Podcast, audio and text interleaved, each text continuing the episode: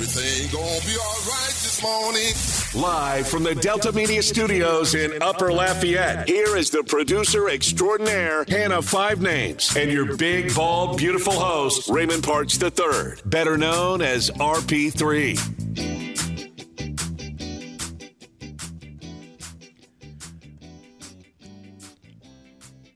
Where was this LSU baseball team? Like for real. What a weekend. What a weekend for the Tigers who have now bounced back and positioned themselves to make a run at the SEC tournament and possibly host an NCAA regional. Good morning. Welcome to RP3 and Company. I'm your host, Raymond Parks III, better known as RP3. Course, I'm joined in the studios by the producer extraordinaire, Hannah Five Names. We have a tremendous show lined up for you today. Only two guests, but they're two really good ones. 7:30, Jeff Palermo from the Louisiana Radio Network, also co-host of Tiger Rag Radio, will break down all things LSU for us. That'll be at 7:30. We'll recap the softball team's disappointing performance in Tempe, going 0 for 2 at that NCAA regional, and the baseball team sweeping Vanderbilt on the road for the first time ever. A weekend after losing at home and being swept at home to Ole Miss for the first time ever. RPI has now swung the other direction and LSU is right on the outside of hosting an NCAA regional just based on RPI.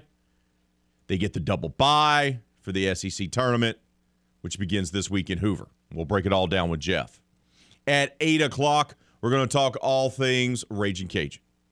Baseball team dropped a game to Little Rock, but was able to bounce back and take the series, winning on senior day on Saturday. Cajuns lock up the four seed for the Sun Belt Conference tournament in Montgomery. What kind of chance do they have? Sure does feel like it's going to be an immense challenge for them, especially coming out there with the four seed for the Sun Belt Conference tournament for Matt Deggs' team. We'll talk about that as well as the Cajun softball team overcoming an early loss, fighting their way to the championship round yet again but just running out of steam, falling short to Clemson on Sunday. We'll talk about all that with our friend Jay Walker, longtime voice of the Raging Cajuns, at 8 o'clock. Those are our only two guests today. We'd love to hear from you. Hotline is open as always 337 706 0111. That's 337 706 0111.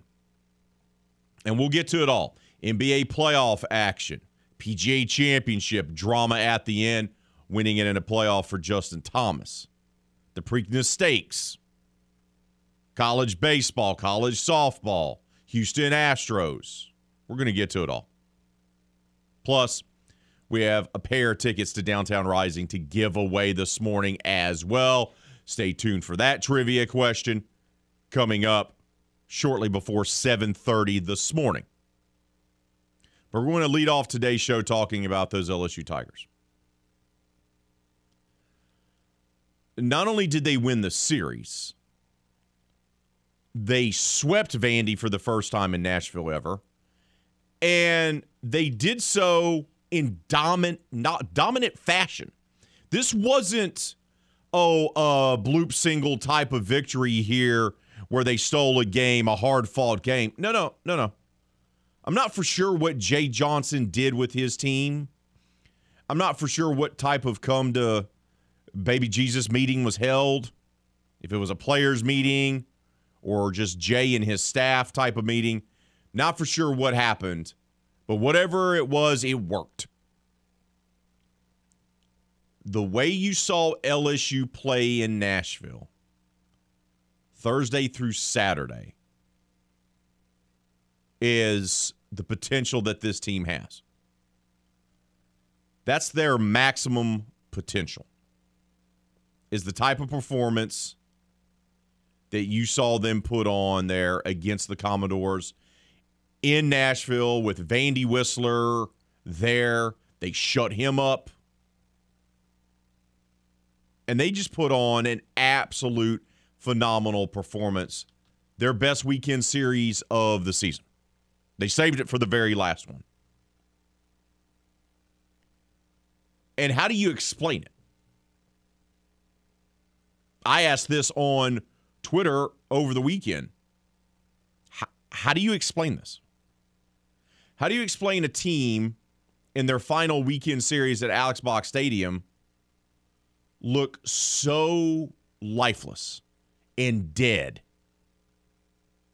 against Ole Miss and being swept at home by Ole Miss for the first time in program history? To then turn around and go on the road against nationally ranked Vanderbilt, a perennial power, and sweep them. Like there's no explanation.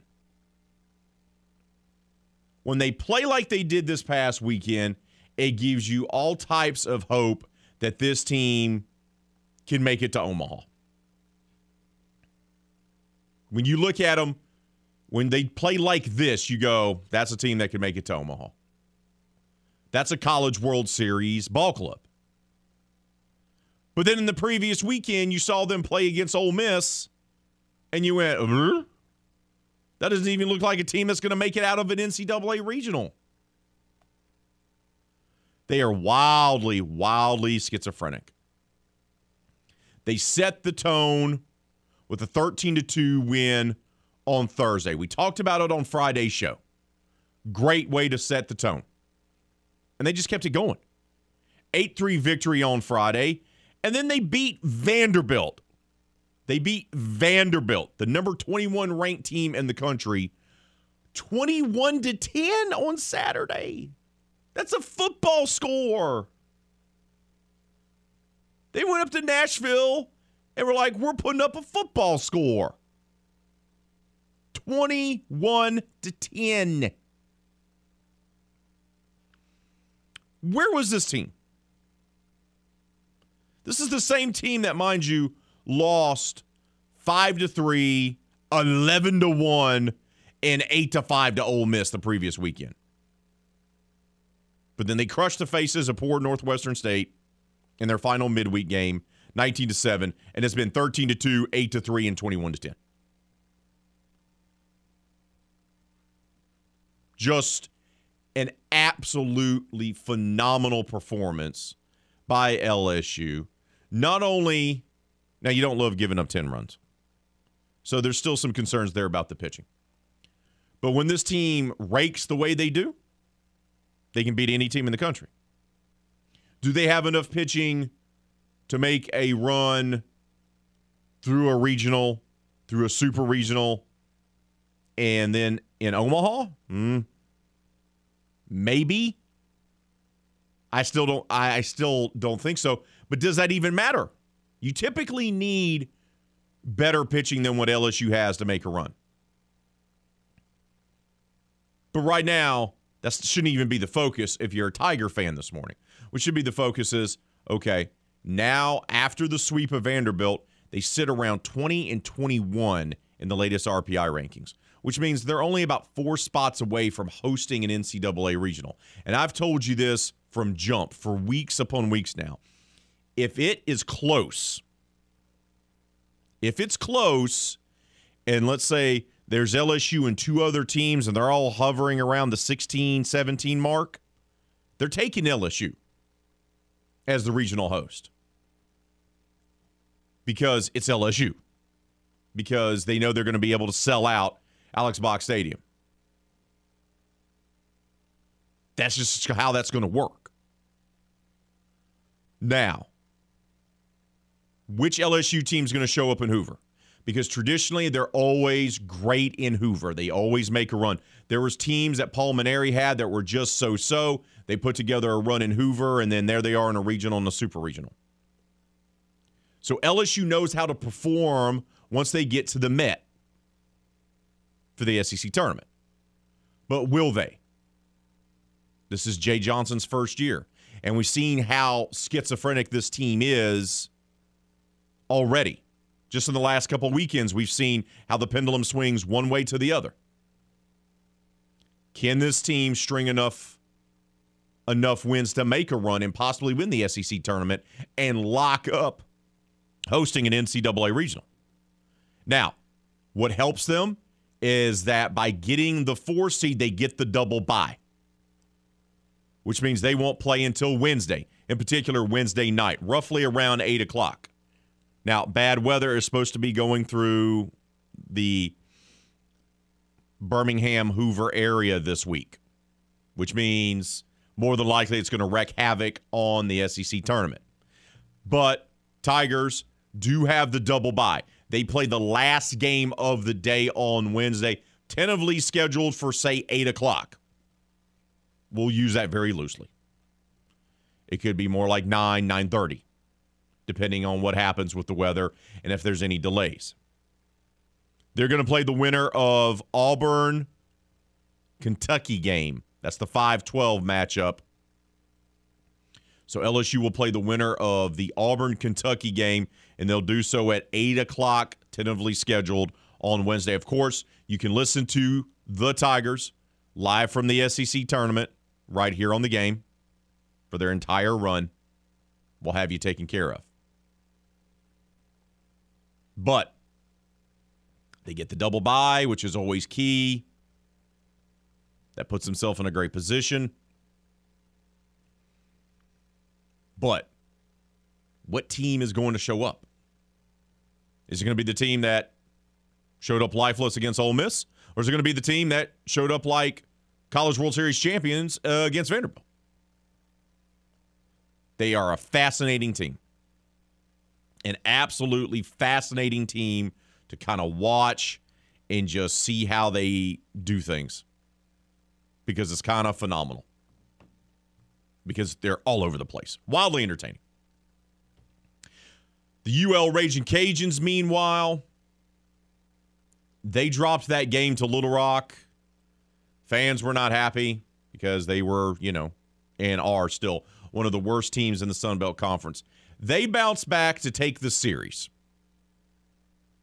which is a nice little boost of confidence heading into the Sun Belt Conference tournament. That said, it sure does feel like the Cajuns have lost some of their mojo in that series in San Marcos two weekends back. I could be wrong because baseball is a funny game. Things can turn on a dime for a team. Happens all the time. They're the four seed in the Sun Belt Conference tournament. And they were going to be locked in to that spot. There's going to be no way around it. They just had to win one of their last three games, which they did. They took two of them. They couldn't improve their standing, but it wasn't going to suffer either, right? So they were locked in for the four seed. Okay, great. And they're going to play South Alabama at 4 o'clock, tentatively scheduled on Wednesday. Because once again, the Sun Belt Conference tournament is held in Montgomery, which is not that far from Birmingham and Hoover. So, same storm systems that are supposed to be going through for the SEC tournament are going to be going through there for the Sun Belt Conference tournament this week. They got to play South Al. They have to play Matt Deggs' team has to play one of its arch rivals to start off the conference tournament. That is not a great draw. Not a great draw. Not an optimal position for the Raging Cajuns to be in. South Alabama was nipping at their heels to get in there the four. They stumbled a little bit late, were unable to do so. So now you got to take on your conference rival, one of your arch rivals at that. Uh, that's not optimal. That's not optimal at all. Where LSU earns the four seed helps them greatly. The Cajuns not helped. Not helped. Now, they were already locked in, so they really You understand what I'm saying? They really didn't have a way out. They couldn't really improve themselves. And the Cajuns have had a pretty good year, 33 and 21 overall. But now you got to play your arch rival, a longtime nemesis in the Jaguars. And that's tough. Now, you look like they did in the regular season. The Cajuns did take two of three from South Alabama. But they needed extra innings to win one of those games. The loss in that series was by one run, and then they they won the rubber match six to three. So two of the three games were really, really, really close. And you're having to now play that team that you played really, really close during the regular season. Now you have to play them to start off the conference tournament. Are the Cajuns talented enough to win their opener against South Alabama? Absolutely. Absolutely. You're good enough to earn the four seed for your conference tournament. You should be able to win your first tournament game and move on. But this Cajuns team, there's sometimes where you, you kind of scratch your head and you go, huh? And they won the last two games this past weekend easily 10 to 4, 9 to 3. Those were easy victories. But they also lost to Little Rock to begin the weekend series. Got shut out 2 to nothing. So, which Cajuns team is going to show up this week as well? Be interesting to find out. We got to take a timeout. When we return here on RP3 and Company, we're going to keep the baseball conversation moving right along. McNeese. A couple things happened over the weekend. Justin Hill set the new all time wins record. We'll hear from him, his reaction from accomplishing that feat on Friday night during the Southland Conference Tournament's Lake Charles bracket. Then the Cowboys went on to win that side of the bracket. They're going to host Southeastern Louisiana for a best two of three series this coming weekend. Winner gets that automatic berth into an NCAA regional and gets to be conference tournament champions. We'll talk about that coming up next, right here on the game 1037 Lafayette, 1041 Lake Charles, Southwest Louisiana Sports Station. Whether you're working or helping your wife shop for curtains, Serenity now! You'll be brought up to speed on the highlights you may have missed. Thank you. You've been helpful. Here is the weekend that was on RP3 and Company.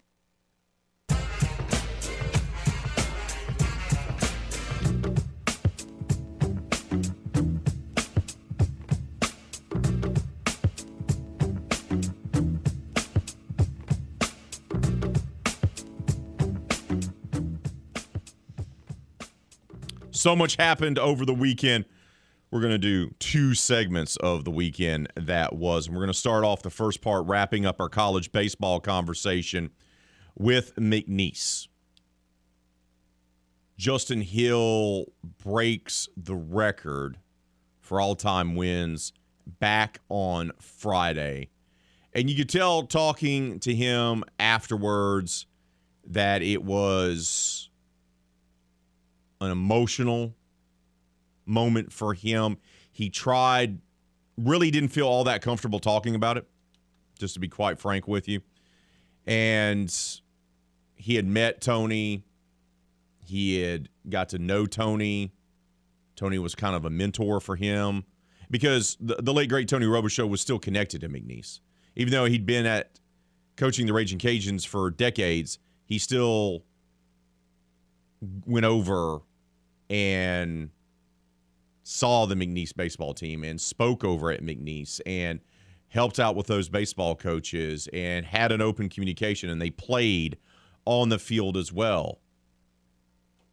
And for Justin Hill to surpass him as he did on Friday to begin the Southland Conference tournament 2 and 0, uh, this is what the skipper of the Cowboys had to say about passing the late great Tony Robichaux.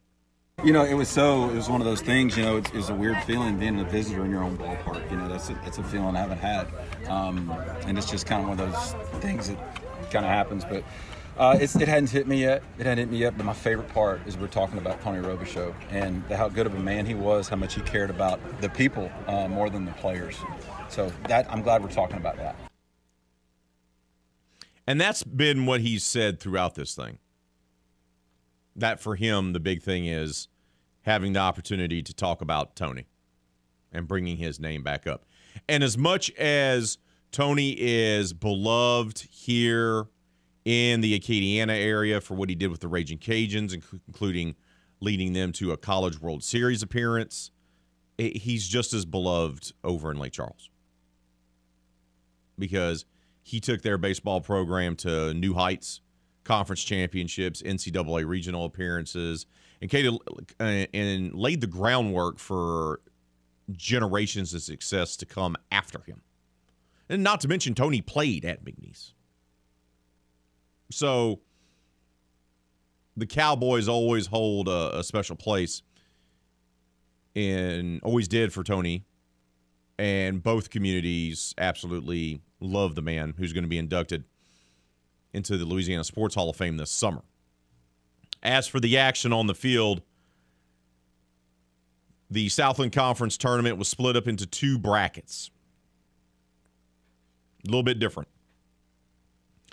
McNeese won the regular season championship, so they were the number one overall seed. They hosted one half of the bracket. The other half of the bracket was being hosted by Southeastern Louisiana. Now, the Lions took down the Privateers of UNO yesterday in dramatic fashion to win their side of the bracket, which is going to set up a best two out of three series at Joe Miller Ballpark this coming weekend. The Cowboys, meanwhile, they took care of Incarnate Word on Thursday, 12 to 6. Nicholls had their hands full for a little while. Colonels even took an early lead in this ball game on Friday night, but McNeese's bats just kept going, and the relief pitching stepped up in an 8 4 victory. Then that turned around on Saturday. Elimination game for Incarnate Word. They defeated Nicholls earlier in the day, but McNeese took care of business fairly easily. Seven to two, no extra day needed. McNeese wins their side of the bracket. And now Justin Hill and his team, they have Coach Robe's record behind them. That's done.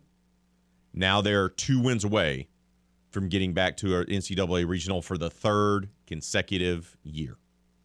Third straight season that you could see McNeese in an NCAA regional.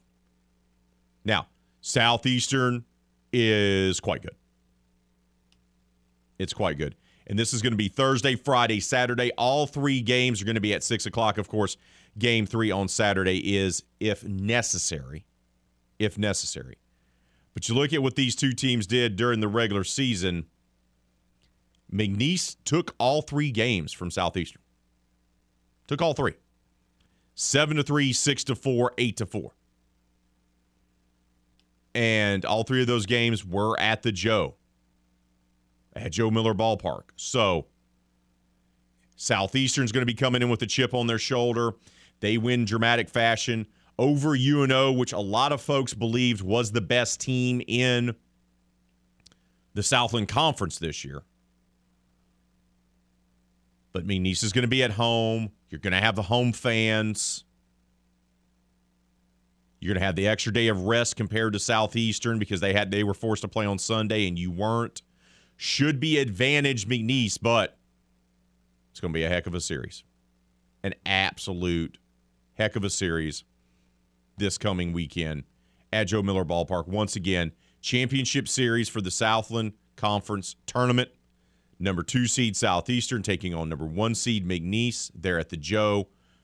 Game one Thursday at six o'clock. Game two six o'clock on Friday, and then if necessary, a game three would be Saturday at six o'clock. So Sun Belt Conference tournament begins play tomorrow. SEC tournament begins play tomorrow. LSU will get back on the diamond Wednesday night. Hopefully, we'll keep our fingers crossed. Tentatively scheduled for 8 o'clock. Raging Cajuns will tentatively get scheduled scheduled to start at 4 o'clock on Wednesday. Keep our fingers crossed when they take on South Alabama. So, some interesting dynamics for the baseball tournament. McNeese and Southeastern, they've played each other a lot. Two really good teams. Good storylines there. LSU, which LSU team is going to show up in Hoover? Is it going to be the one that showed up in Nashville against Vandy, or is it going to be the one that was at home the weekend before against Ole Miss? And then the Raging Cajuns. They get the four seed, but they have to begin their conference tournament against an arch rival in South Alabama, a team that they had to fight tooth and nail against in two or three games this year already. Whew. Should be good. Let's unveil our poll question of the day. It was a surprising weekend in the world of sports. What was the biggest surprise of the weekend for you? That's our poll question of the day. Was it LSU sweeping Vanderbilt? Was it the PGA Championship ending in dramatic fashion? That was wild and crazy. Justin Thomas gets another major victory on the third hole of a playoff. Was it the Preakness Stakes? Epicenter was the favorite. Epicenter didn't win yet again. Or was it something else? We want to hear from you with our poll question of the day. But right now, leading the vote 63% is LSU sweeping Vanderbilt. 16% say the Preakness Stakes. 11% say the PGA Championship ending. And 10% say other. Get to some comments here. JPK, the OD, says to the uninitiated, the LSU late season surge would be the easy button answer, but we have watched LSU do some version of this every season for the past 20 years. To me, the biggest surprise is that the Saints didn't burn through any of that $12.6 million they have left in cap space. Ton on Twitter says, honestly, the sweep. Not that it happened, but how. Down 6 0 and then winning 18 9 was insane. Now the question is who will be playing? 11 runs in one inning, Tigers, or getting swept at home, Tigers? It's a fair point. Keep those votes coming on our poll question of the day. Leave your comments on Facebook and Twitter, and we'll update it throughout today's show. We got to take a timeout, but more of the weekend that was coming up here on RP3 and Company. How did our teams do in the softball regionals? Well, they all came up just a little short. We'll recap that coming up next, right here on the game. 1037 Lafayette, 1041 Lake Charles, Southwest Louisiana Sports Station. RP3 is the epitome of a high roller, constantly making large bets. But by doing that, the minimum bet is a dollar for a win, a dollar for a place, a dollar for a show. So it's essentially a $3 bet. That netted me a cool $6.70. What? Okay, so he's not a risk taker. He's your best bet for sports talk. 19. Hit me. 20. Hit me. 21. Hit me. 22. Go! Now back to more RP3 and Company on the game. 1037 Lafayette and 1041 Lake Charles, Southwest Louisiana's sports station.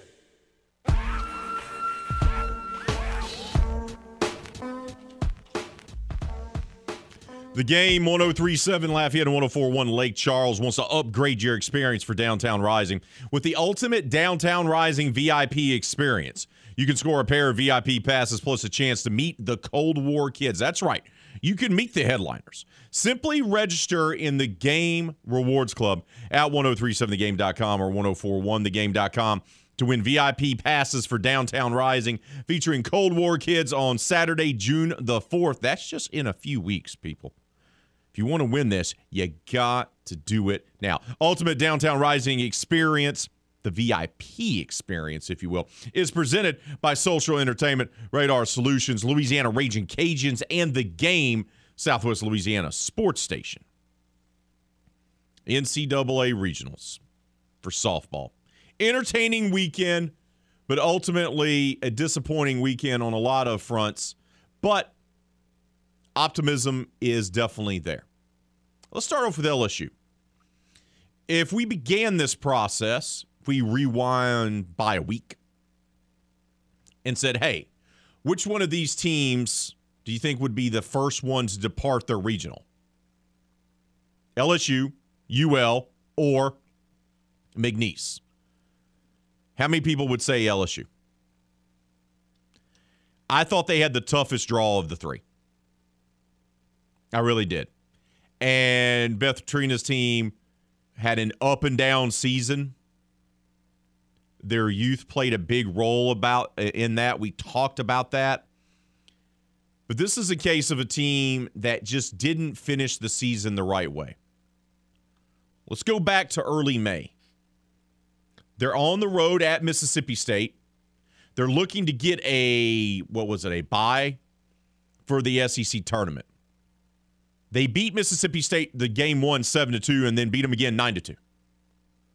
And then they blow a lead and lose 6 to 5 to Mississippi State in the final game of the regular season.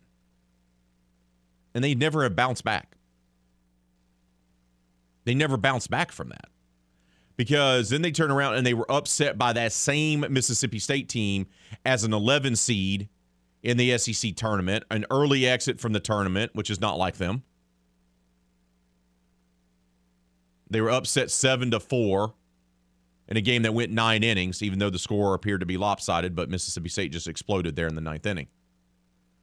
So, they lose the final game of the regular season, then they get bounced early from the SEC tournament, and that forced LSU off the line of hosting a regional. And I think that played the, the biggest role in this. They looked like the team that was not comfortable being on the road as far away from home as they were. That's just how they played because they lost both of their games. They lost their first two games. They were the first team ousted from the state of Louisiana in the NCAA regionals over the weekend.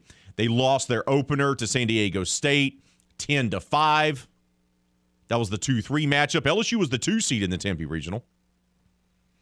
And then they lose in a heartbreaker 3 to 2 to the four seed Cal State Fullerton.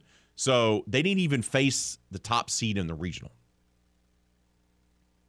LSU's team gets bounced early, losing their first two games and they go home on Saturday from the Tempe Regional. Disappointing end to a season that began to show some promise, but once again, LSU is a young team this year. They lose Sunseri, they lose a couple others, but they this will be a great foundation season, so to speak, for Beth Torina's team. But definitely disappointing the way they ended the regular season, then inexplicably getting ousted from the SEC tournament the way they did because the loss to Mississippi State in the regular season finale cost them the bye, and then they lost to Mississippi State in the SEC tournament, which cost them the NCAA regional. They win one of those games, we may not be having this conversation. Hell, we may have had another All Louisiana regional. These games matter. Raging Cajun softball team. Very young this year, right? We talked about it a lot, but as the season progressed, they got better. They improved. They started to mature. And they had to deal with their own challenges. Sunbelt was down this year. Cajuns found themselves as a three seed, which really doesn't matter. A lot of people are like, well, it's disrespectful. Eh, eh, there's not that much difference between a two and a three seed at a regional. Just really isn't. Plus, they play each other. but they get sent out to Clemson and they have to deal with their coach not being there because of COVID. They have to deal with two of their better players not being able to take part because of COVID restrictions. And they lose 4 to 3 to Auburn. That you lose that first game, it nearly makes it impossible. It just does because you're battling with your back against the wall the entire rest of the weekend. There's no time to breathe. And if you have a young team, that's difficult for them to deal with. But credit the Cajuns because they had to win not one but two games on Saturday to survive, and they did so.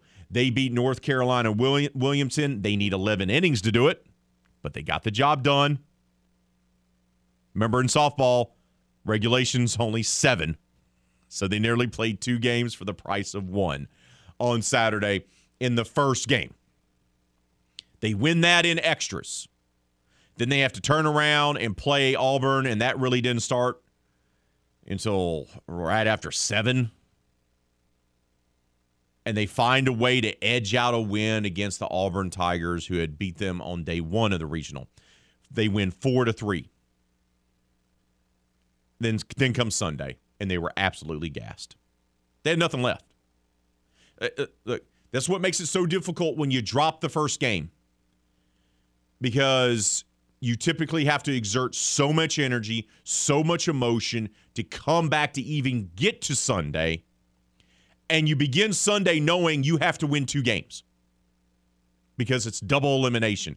And Clemson, the host, is just sitting there going, We haven't lost. We're ready.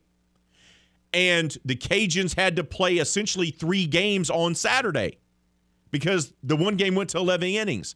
So they essentially played four games in two days. By the time Sunday came around, they just had nothing left. You could tell early on that they had nothing left.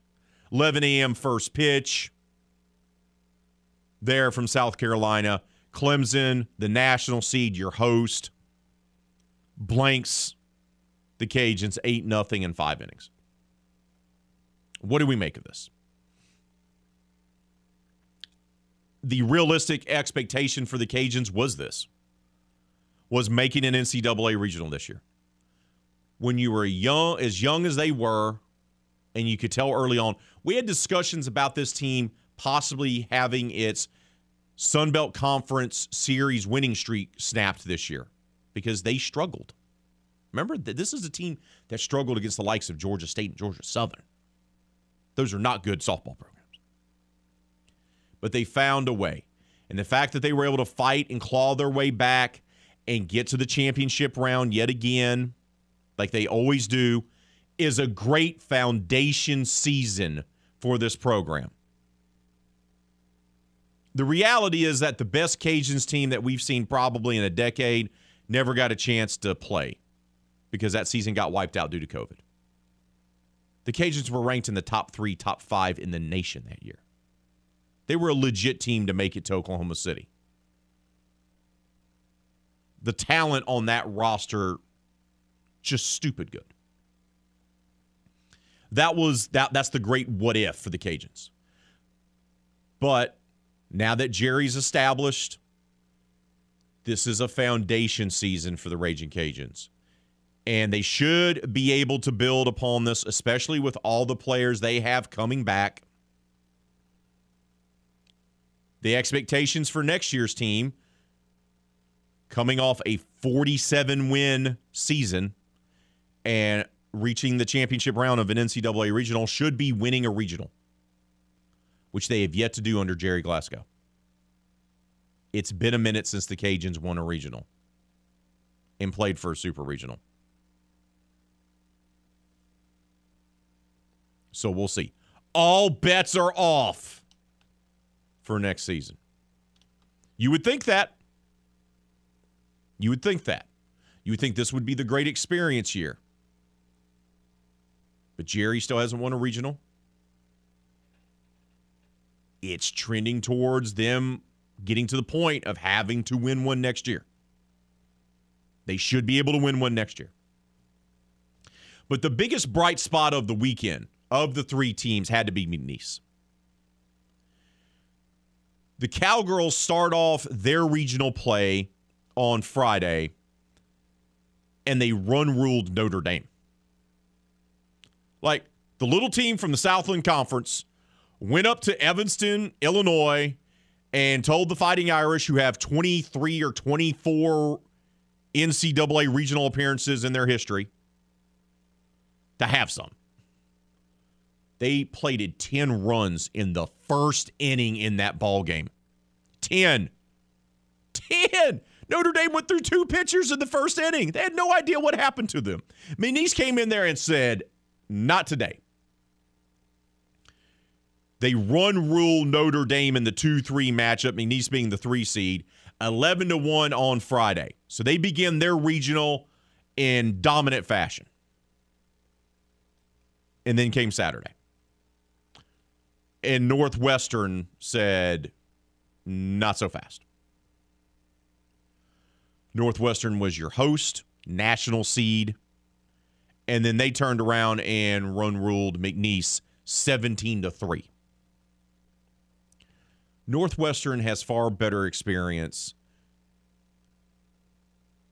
in the NCAA's than Notre Dame does, and that McNeese does combined. Northwestern has a national runner up on their resume. They've been to the Women's College World Series a handful of times. This is what they do, and they can beat you in a multitude of ways. Then late on Saturday night, it's an elimination game. And after being humbled by the host, Northwestern, McNeese has to turn back around and play Notre Dame yet again because Notre Dame had won earlier in the day to keep their hopes alive. And credit the Cowgirls. They beat Notre Dame in a hard fought game, an elimination game. That didn't start until 850 on Saturday night. They win that game 3 to 1. And for the first time in program history, the McNeese Cowgirls advanced to a championship round of a regional NCAA regional. LSU has done it a bunch of times. UL has done it a bunch of times. McNeese had never done it. They had never won a regional. They, in fact, had never even advanced to a championship round of a regional. And they did that by beating Notre Dame late Saturday night while many of us were already in bed, including myself. That means they got another crack at host Northwestern. And it wasn't as lopsided as it was the first time around, but the Wildcats took care of the Cowgirls 10 to 2 in 5 innings on Sunday. So none of our teams won their NCAA regional. None of them are going to the Supers, but could be great foundation seasons across the board for McNeese, who makes history by advancing to their first regional championship round. For the Cajuns, who were young, get to now have that experience and get to build on that. And LSU, who disappointingly went out 0 2 in the regional round. We got to take a timeout. We'll wrap up our number one here on RP3 and Company. Right here on the game. 1037 Lafayette, 1041 Lake Charles, Southwest Louisiana Sports Station.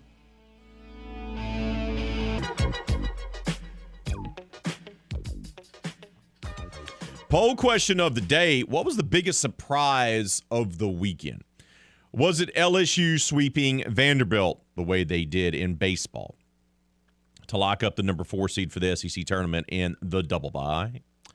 Was it the PGA championship ending, which we're going to get to coming up this next hour? Justin Thomas winning yet another major. Was it the Preakness Stakes? Oh, man.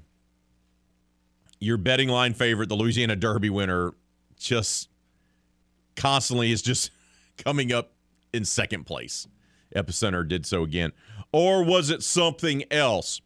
Right now, the poll question of the day. What was the biggest surprise of the weekend? 63% of you say LSU sweeping Vanderbilt. 17% of you say that ending of the PGA Championship. 13% say the Preakness Stakes, with Epicenter finishing as runner up yet again. And 7% of you say other.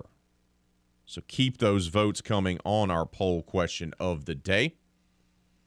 You can leave your comments, by the way, on Facebook and Twitter. Just make sure you keep it clean for the kids.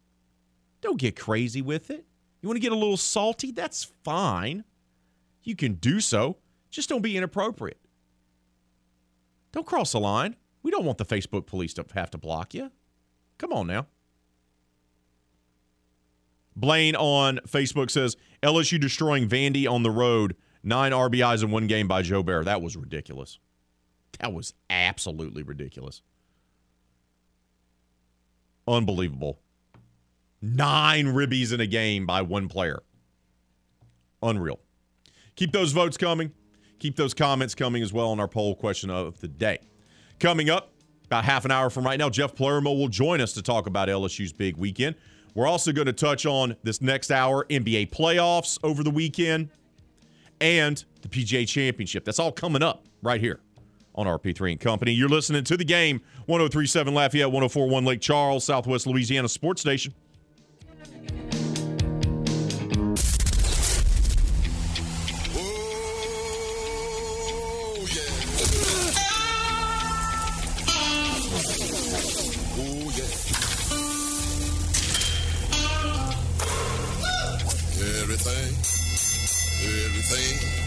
Everything, everything gonna be alright this morning. Live from the Delta Media Studios in Upper Lafayette, here is the producer extraordinaire, Hannah Five Names, and your big, bald, beautiful host, Raymond Parks III, better known as RP3.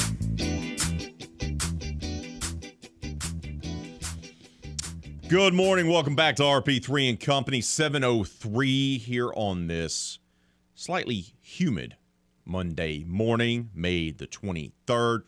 What a weekend it was. Busy, busy weekend in the world of sports. We haven't even gotten to really the PGA Championship, its dramatic finish, and the NBA playoffs action in both the Eastern and Western Conference finals. We'll do that coming up this hour here on RP3 and Company. I'm your host, Raymond Parks III, better known as RP3, joined by the producer extraordinaire, Miss Hannah Five Names. Coming up half an hour from right now, Jeff Palermo will be joining us to talk all things LSU. Disappointing weekend on the diamond for the softball team as they go 0 for 2 at the Tempe Regional. Early oust for Beth Torina's team. And it's just the way they ended the season. Of all three teams that we cover here at the game, LSU, UL, and McNeese, the way LSU softball ended their season is the one that goes, eh, where you go, ugh. Because they gave up a chance to get the bye at the SEC tournament by blowing a lead against Mississippi State in the regular season finale. Then they were upset by those same Bulldogs, an 11 seed at the SEC tournament, which took away them hosting a regional. And then they lost to the three seed San Diego State, and then they lost to the four seed Cal State Fullerton. So they ended their season with four straight defeats. And a lot was on the line in all four of those. So, once again, LSU softball team was a young team as well. Raging Cajun softball team, they come up short, but they do reach the championship round of the Clemson Regional there in South Carolina. They have to fight back to do it. Missing a coach, missing a few players for some of their regional action because of COVID. They dig themselves a hole, lose against Auburn on Friday, but they come back, win back to back games, including an 11 inning affair. So essentially, they played three games on Saturday. They just ran out of gas against Clemson on Sunday. But a good foundation year for Jerry Glasgow's team. And the expectation has to be for next season. They're going to have to win a regional. This was the growing pains year. This was finally the growing pains season under Jerry Glasgow. And they still made it all the way to a championship round of an NCAA regional despite having a very young team. And they matured as the season went along. The team that lost to LSU earlier in the season, the team that lost badly to Alabama early in the season, is not the same team that we just saw. So, with all the talent they have coming back, plus another recruiting class, the expectations for next season should be hosting a regional and winning a regional. And they haven't done either one of those things in a while. So, but definitely feels like the program's trending back to the towards that direction. McNeese softball team makes history. They had never advanced to an NCAA regional championship round before. They had never played in a regional outside of the state of Texas or Louisiana. Yet, they beat Notre Dame not once but twice in the Evanston Regional, but ultimately fall short against host Northwestern on Sunday. But all three teams could have great foundation seasons for years to come. So, congratulations on great years for all three of those teams. Staying on the diamond, Raging Cajuns bounce back from losing the opener to Little Rock to take the next two games to win the series. That helps them secure the four seed for the Sun Belt Conference tournament, which begins play tomorrow in Montgomery. The problem for Matt Deggs' team is they have to start off the conference tournament as the four seed against their arch rival, South Alabama. A team that came down to a pair of one run games during the regular season. Two of the three were immensely close. So this is going to be a dogfight for sure come Wednesday. They're scheduled once again, we're going to use the term scheduled loosely here for both the SEC tournament and the Sun Belt Conference tournament. Both of them are taking place in lovely northern Alabama. SEC tournament at the Met there in Hoover, outside of Birmingham. The Sun Belt tournament will be in Montgomery. Severe thunderstorms are supposed to be going through the area this week. So we expect both tournaments to be disrupted. That's why we say scheduled, and we say that loosely. But Matt Deggs' team is supposed to be taking on South Alabama Wednesday afternoon, 4 o'clock, there at the Sun Belt Conference Tournament in Montgomery. The LSU baseball team, meanwhile, will be there in Hoover. They earned the bye, the double bye, which is key. The team we saw lose at home, be embarrassed by Ole Miss, and get swept by the Rebels for the first time in program history, turns around, goes on the road to Nashville, the home of the Vandy Whistler, and sweeps the Commodores for the first time ever in Nashville. What? What? What's going on? That type of performance Dylan Crews is an absolute monster. I know we talked about Jobert having the nine ribby game over the weekend. Ridiculous. But but Dylan Crews is just a, a monster, an absolute monster. It didn't matter that the pitching wasn't stellar for the Tigers because that lineup is another level. Absolutely is. And you got to see their potential, even with the starting rotation not being at its best. They went into Nashville and mowed down the Commodores. That's the potential. That's LSU's potential right there. That's why there's times when you watch them play and you go, this is a team that can make it to Omaha. This is a team that can beat anybody in the country. But then you have to remind yourself hold up, this is the same team that was swept at home by Ole Miss a weekend ago. LSU helps its case greatly with hosting an NCAA regional by sweeping Vanderbilt. They get all the way up to like 2021. So that means they're right there in the conversation of hosting an NCAA regional.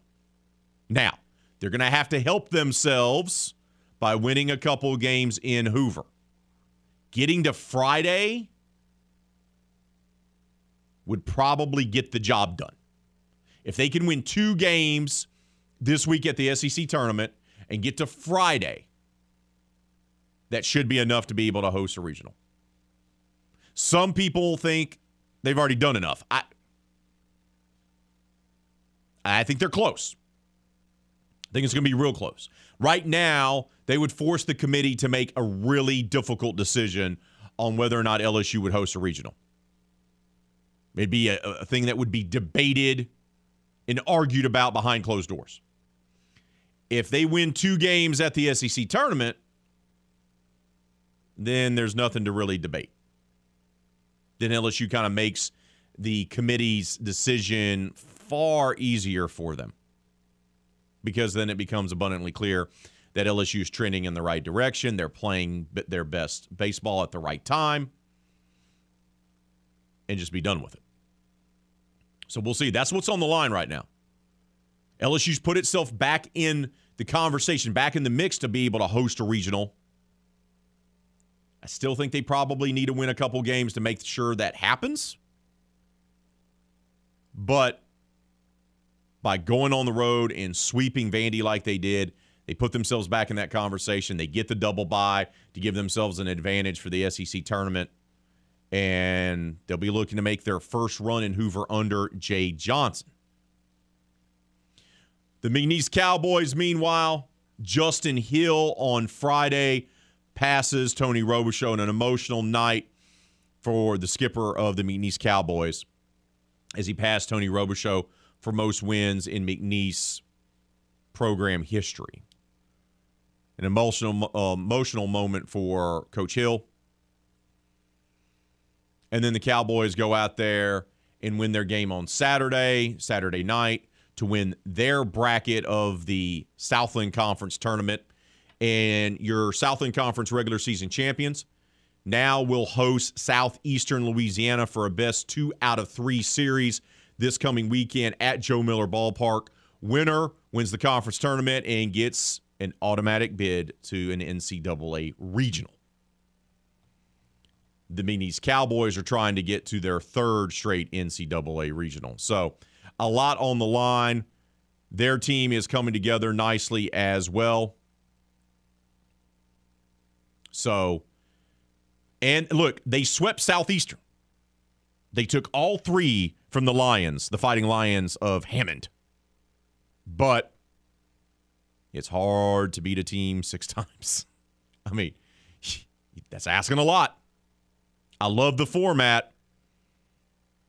I love the format. Don't get me wrong. I do. There's nothing, I, think it's really cool, especially with this being a transitional year in the Southland Conference with the teams moving out and the teams moving back in. Things will be more set in stone next year, but I do like how this was done. But it's going to be hard for McNeese. It's going to be absolutely difficult for the Cowboys because it's tough to beat any team that many times in a row. Just is. Let's head out to the hotline. Welcome on Chad to the show. Chad, good morning to you, brother. What's on your mind, my friend?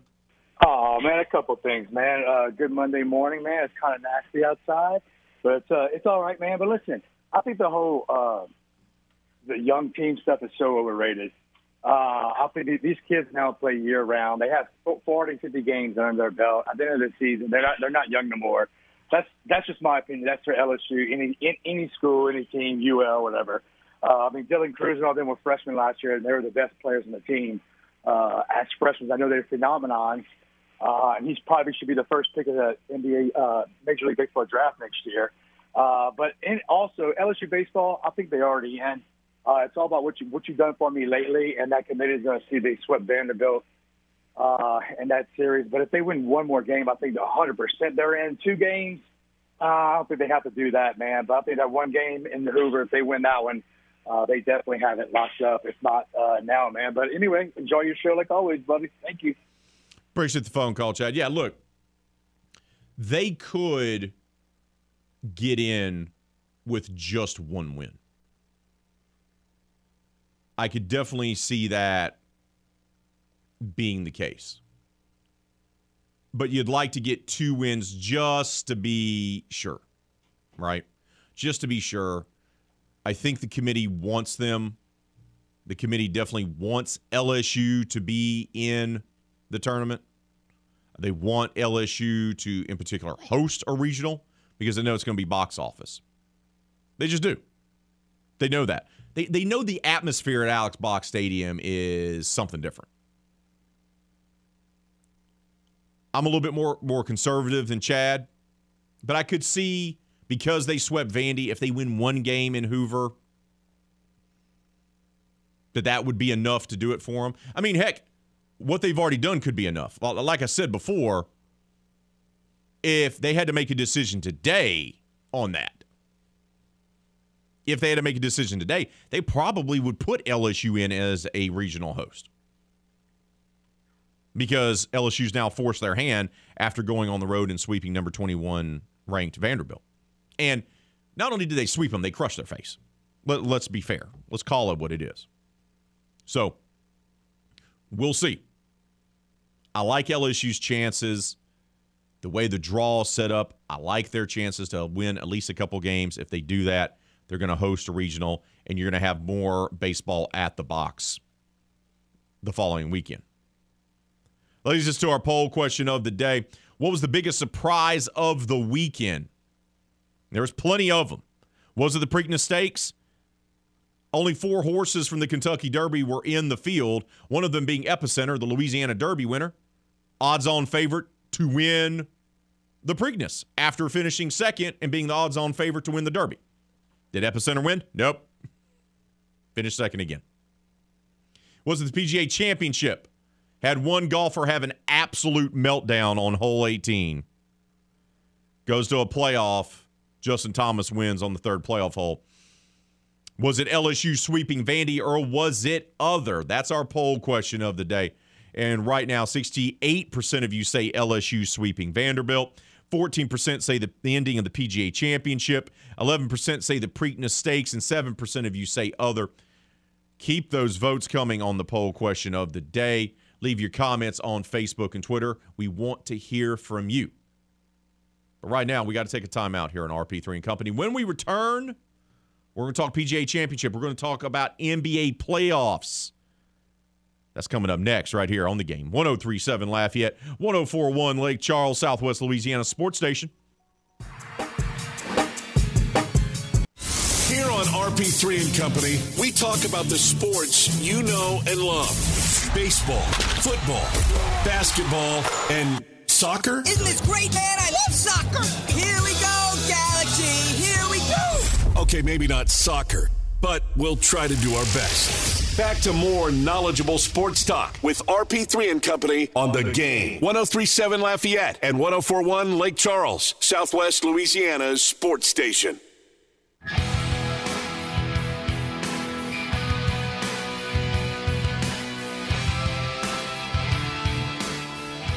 Oh, if you haven't joined the Rewards Club at 1037thegame.com or 1041thegame.com, you need to go do so today because here's why. Once you become a member, it's really easy. Just simply go to our website, click on the Clubhouse Rewards tab. That's all you got to do. Sign up, become a member, and once you become a member, you're going to earn points, and that points becomes your currency, so to speak and that will allow you to enter to win free stuff. And we're talking great stuff. I'm not talking stuff, cheap stuff. I'm talking great stuff. This is what you can win $150 gift certificate to Mr. Lester's Steakhouse. That's right. $150 gift certificate to Mr. Lester's Steakhouse. Delicious, mouth-watering steaks down there at Cypress Bayou. You can have a great time with your lady or with your boys. They have a cigar room, and you can have a good time down there spending your money on gambling and whatnot. But you can also win yourself a $50 gift certificate to Half Shell Oyster House. That's right. $50 gift certificate to Half Shell Oyster House, mouth watering Gulf seafood as well. You you can only win though that $150 gift certificate to Mr. Lester's or the $50 gift certificate to Half Shell by becoming a member of our clubhouse today. So go sign up. It's free to do so. Once again, visit 1037thegame.com or 1041thegame.com. That way you can have an opportunity to win great free stuff. Let's take a moment here to talk a little NBA playoffs, a little PGA championship. We'll start off with the PGA championship because, wow, just I I wasn't expecting this. Not that I wasn't expecting Justin Thomas to win. He was one of your better players or betting options really heading in to the PGA championship. But there were so many storylines involved with the event there outside of Tulsa. Right? Phil Mickelson, excuse me, not part of it, not playing, even though he's the defending champ because he's been essentially banished. Tiger Woods has to withdraw after shooting the worst round in a major in his career. He did that on Saturday after being able to rally to make the cut. On Saturday, he shoots the worst round in a major in his career and has to withdraw from the tournament. That's how bad Tiger is right now. So there's a lots of different storylines. But Justin Thomas is able to win this in the playoffs in the third playoff hole to be in particular.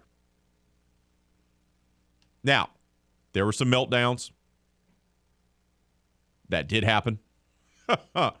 okay. He shot 67 to force a playoff with Z- Will Zalatoris.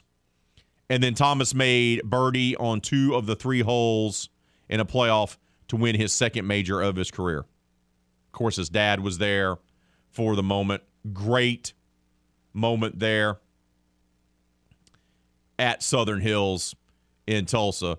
And Thomas was asked afterwards, after an emotional day, after a long day on Sunday there, Thomas was asked, you know, when did he think he was going to have an opportunity? When did he think he was going to have a shot to win his second major? As soon as I found out I was going to be in a playoff, I mean, I didn't. When I missed the putt on 18, I looked at the leaderboard in regulation. I looked at the leaderboard and saw, and I had a pretty good feeling that that, that putt was pretty important. And I hit a really good putt, just hit it a little, little too hard. But I didn't know what the score was going to be. I mean, I knew.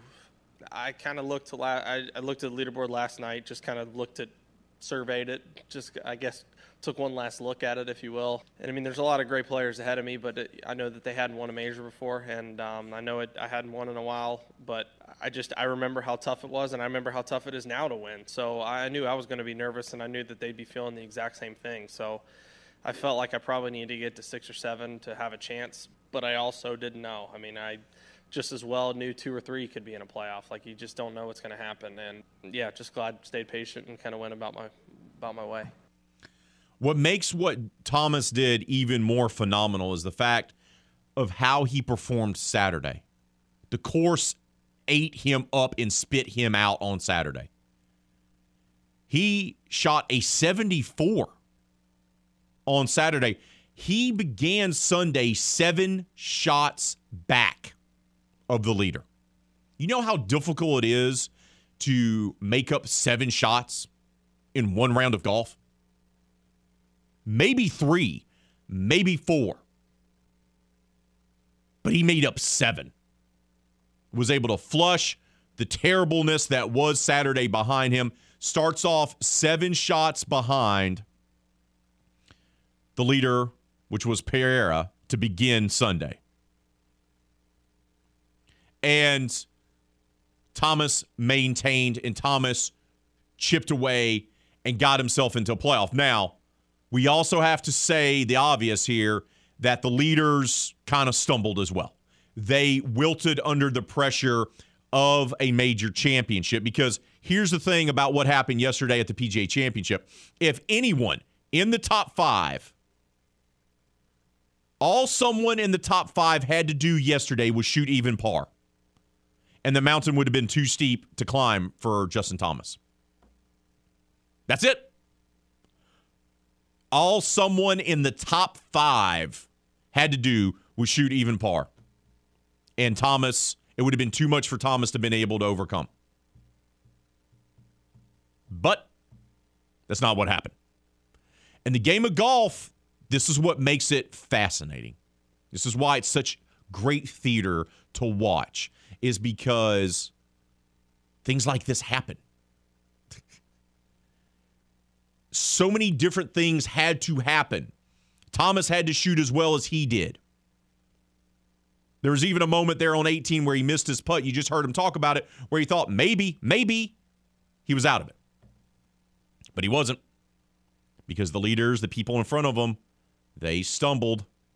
And a guy who started to begin to have questions about him, whether or not the young gun was going to win another major, if he was going to return to that form and be a major champion for the second time, well, that all got answered because that's exactly what Thomas did yesterday, coming back from seven strokes back to win his second major of his career. And what an amazing, amazing comeback by Justin Thomas. Let's quickly head over to the NBA. The Western Conference Finals is a bit of a snooze fest. Can we just say it? I'll, I'll say it. It's a bit of a snooze fest. Dallas is trying its best But last night, it was abundantly clear yet again that Golden State is going to advance to the NBA Finals. 109 to 100 victory for Golden State. The Dubs going to Dallas and take care of the Mavericks. Steph Curry, 31 points, 5 rebounds, 11 assists. Luka goes off for 40 points, has 11 rebounds, 3 assists, but it's not enough. G- Golden State is just too deep, and they're too much of a veteran squad. They have the championships already in the case, they have the individual accolades, they have the litany of experiences that Dallas and the way they're constructed do not have, do not possess. Can Dallas steal a game here? Sure. Can they make this a gentleman's sweep? Sure. And we've seen Dallas down before, right? The first two playoff series, but this feels different. Golden State feels like they learned from their mistakes of not playing well against Memphis and struggling to put away the Grizzlies in the semifinals. They look like they understand what's at stake and they have an opportunity, Steph, Clay, and Draymond, with now this retooled roster with Andrew Wiggins and others to be able to make it to another NBA Finals and have a, another opportunity to win their fourth championship together as a group. The Eastern Conference Finals, which gets back in action tonight, is far more interesting, has far more drama. The series went back to Boston tied 1 1. Boston had bounced back in a big way in game two, if you remember. They had Marcus Smart back. They got Al Horford back. They evened up the series and bounced back from Jimmy Butler dropping 41 on them in game one.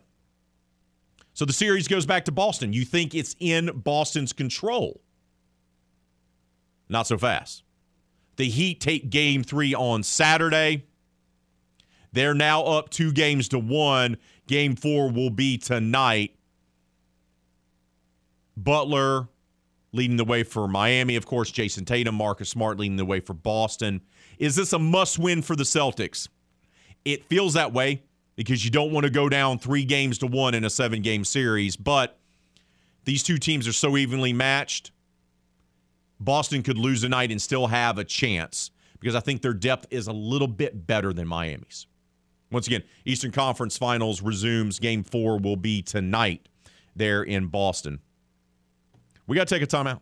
When we return here on RP3 and Company, we're going to talk all things LSU with our guy, Jeff Palermo, sports and news director for the Louisiana Radio Network. He's also the co host of Tiger Rag Radio. We'll talk LSU baseball, softball next, right here on the game 1037 Lafayette, 1041 Lake Charles, Southwest Louisiana Sports Station. You're listening to the game 1037 Lafayette and 1041 Lake Charles. Your home for the best local sports talk in Southwest Louisiana.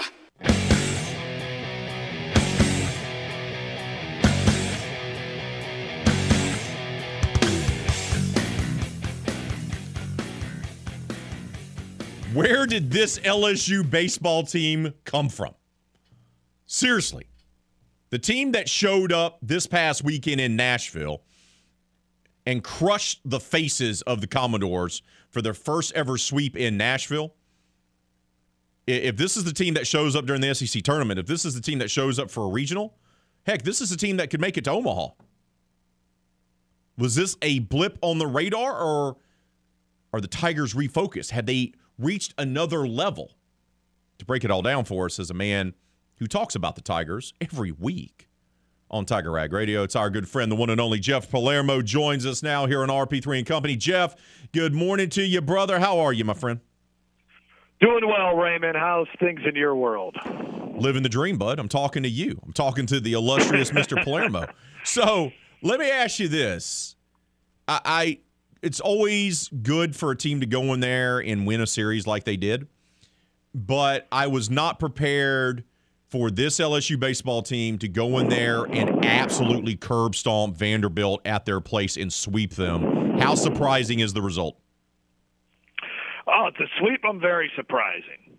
But we've said this before. Uh, when this team puts it together, especially offensively, it is very tough to slow them down. You know, we saw this in Gainesville. You know, when they scored in games two and three, they scored a combination or, or combined 27 runs in that series, in that in those last two games. Um, you know, Mississippi State, they look you know really good. Obviously, uh, granted, Mississippi State is is not very good. Um, they, they've put it together at times. It, you know, whether it's you know two game stretches, um, you know, playing well against Alabama, um, sweeping Missouri. Uh, you know, I mean, they have been kind of an up and down season because it's a team that really relies on hitting, and hitting comes and goes uh, on all levels um, of baseball, especially in college and, and you know professional. And when this team is locked in at the plate, they are very difficult to beat. And this was really the first time this season, I would say, that they were able to do it three games in a row. And, uh, you know, the return of Jacob Berry is a little bit something to do with it. But the other thing is, is when Brayden Jobert is red hot, LSU is very difficult to beat because all of a sudden that just gives this team another dynamic bat.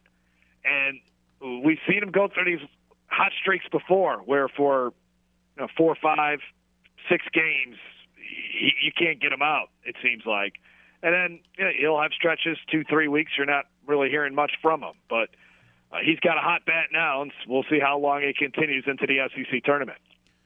Dylan Crews is also an absolute monster and has been playing at that level for a while.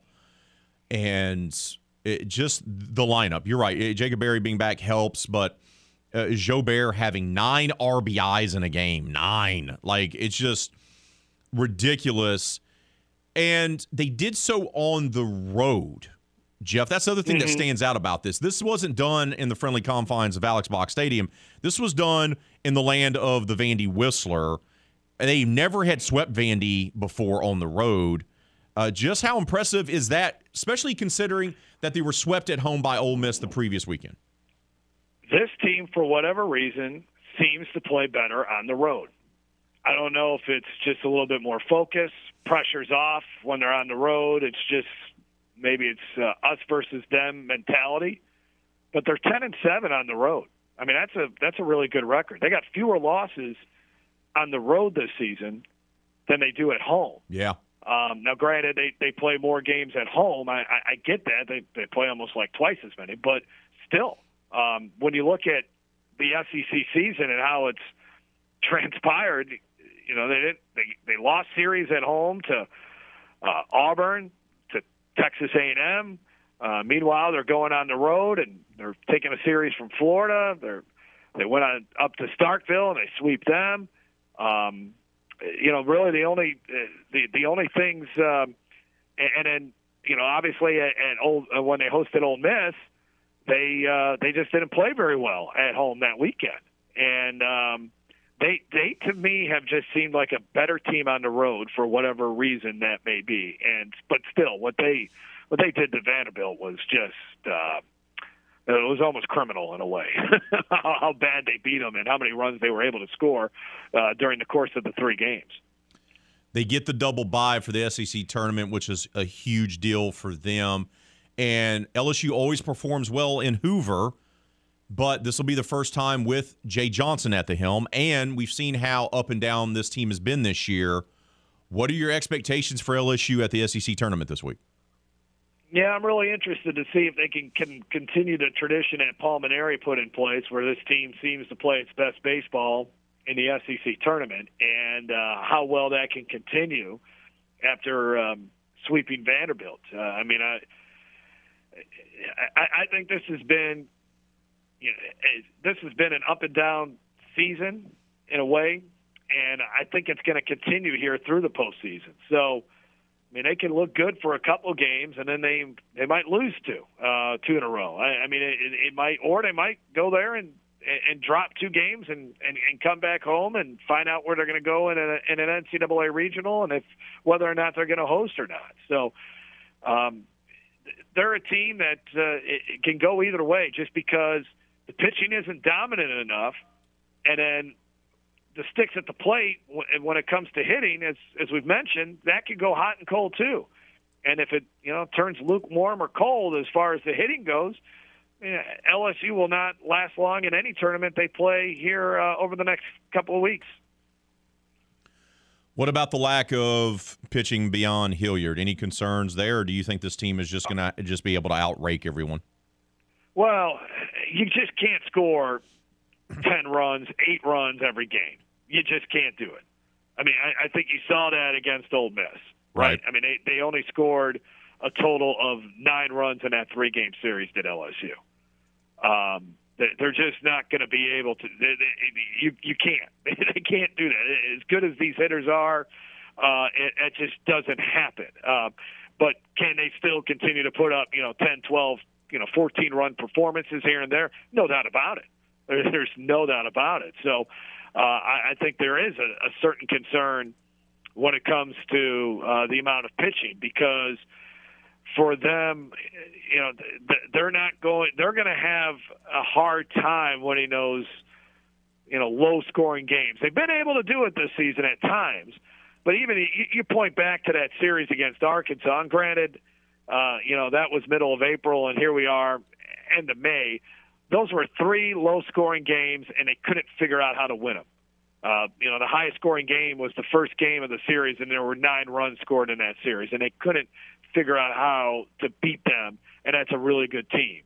Um, you know, Auburn, they, they needed to score nine runs and beat them. Uh, Florida, they had to score in double figures to, to win those games. Um, so that we'll see. We'll see how it works. Uh, but um, I think that will always be a concern uh, for the rest of this season. You know, can the, the you know, it, what happens in a game where LSU's bats get handcuffed a little bit? Can the pitching uh, do enough to make sure that LSU wins that game? Still, We're talking with Jeff Palermo of the Louisiana Radio Network. He's also co-host of Tiger Rag Radio. He joins us here in RP3 and Company. Let me ask you this, Jeff. One more baseball question before we switch over to the softball team. How many games do they need to win in Hoover to lock up a regional to host? Well, I've always thought that 17 wins is the number to conference play, and they were able to do that by getting the sweep over the Vanderbilt Commodores. Uh, that RPI, though, still didn't get up as high as you would have thought. Uh, it seemed to really take a, a huge drop after losing to to Ole Miss. And if you if you look at the latest uh, D1 baseball projections, which came out uh, following the regular season, they do not have LSU hosting. They have LSU going to Southern Miss and playing the uh, Golden Eagles in the Hattiesburg Regional. So uh, they may need to win a game. In- my mind, you get 17 wins in the SEC. That's good enough to um, get you as a host site. But again, I'm not looking at the the whole big picture of everything here. Uh, so maybe LSU does need to get at least another win under its belt uh, to help secure a regional host uh, bid or ho- regional host berth. So, do you believe two wins then would lock that up if they make it to Friday? Oh yeah, for sure. I mean, I can't. Yeah, and now you're talking about over the course of the SEC tournament and the regular season, 19 wins against SEC opponents. I mean, if nine, if that doesn't get you in, then uh, an investigation needs to be had. All right, bud. Let's talk about the softball team. And I just, I'm not surprised that they didn't win the Tempe Regional. Yeah, I, I'm surprised by how this team finished the season, and I, I go back to them blowing that lead on the final day of the regular season against Mississippi State, which cost them a bye at the SEC tournament, and then they get to the SEC tournament. And then they lose to that same Mississippi State team, which was an 11 seed, and that drops them out of hosting an NCAA regional. And then they go 0 for 2 at the Tempe regional without even having to play the top seed. What happened with Beth Torina's team there at the end in the last week or so? Well, this kind of a a struggling season really all all year long. I mean, there were a few bright spots uh, during the course of the season. You know, taking two or three from Alabama when Yeah. they were ranked number two in the country. Um, you know, they they really rebounded there uh, at the end. You know, they they won a, a big series against Georgia, taking two out of three from them. Uh, but then it just kind of, yeah, it just kind of fell apart, and they they didn't have the pitching. That's you know that's one thing. They didn't necessarily. Granted, the, their final game they lost three to two, which was you know that, that that's obviously difficult to swallow. But when you look at a lot of their losses, they're giving up you know six to ten runs a game in those kind of contests. And I, I just think you're also looking at uh, kind of a young team, um, especially you know position wise, and they'll. I, I think this season they can only they, they can only kind of learn from it, and the, um, the the recruiting class that they're bringing in next year is supposedly very very good. Uh, you know, one of the tops in the country, and so that is a good sign, and we'll, we'll see. But um, yeah, this was this season was a little bit of a struggle. Uh, there's no doubt about it. Uh, not winning a game in the regional, I know Beth Torina knows that's not acceptable. And so uh, let's see. Now that they get uh, a little bit more experience, um, maybe that might, uh, you know, the the fact that, that some of the struggles they went through uh, that that will help them. But I, I think there's some really good players on this team. I mean, Ciara Briggs is a sophomore. Ali Newland's a sophomore. Yeah. Um, you, you're getting, you know, Sydney Coffey, she or uh, Danieca Coffey, I should say, uh, is a, is a sophomore. So those were some of your best players that that are pretty young, and so you're you got a lot of position players coming back. You got to figure out what's going on in the circle, get better there, and um, hopefully it's just. Um, you know, this was just a, a blip on the screen, and they can get back to where they're playing in a, a super regional again next season. Jeff, Appreciate your time as always, brother. Keep up the tremendous work that you're doing there with the Louisiana Radio Network and Tiger Rag Radio. Enjoy your week, my friend, and we'll talk to you next Monday. All right, sounds good. I appreciate it, Raymond. We got to take a timeout. We'll wrap up hour number two here on this humid Monday edition of RP3 and Company. You're listening to the game 1037 Lafayette, 1041 Lake Charles, Southwest Louisiana Sports Station.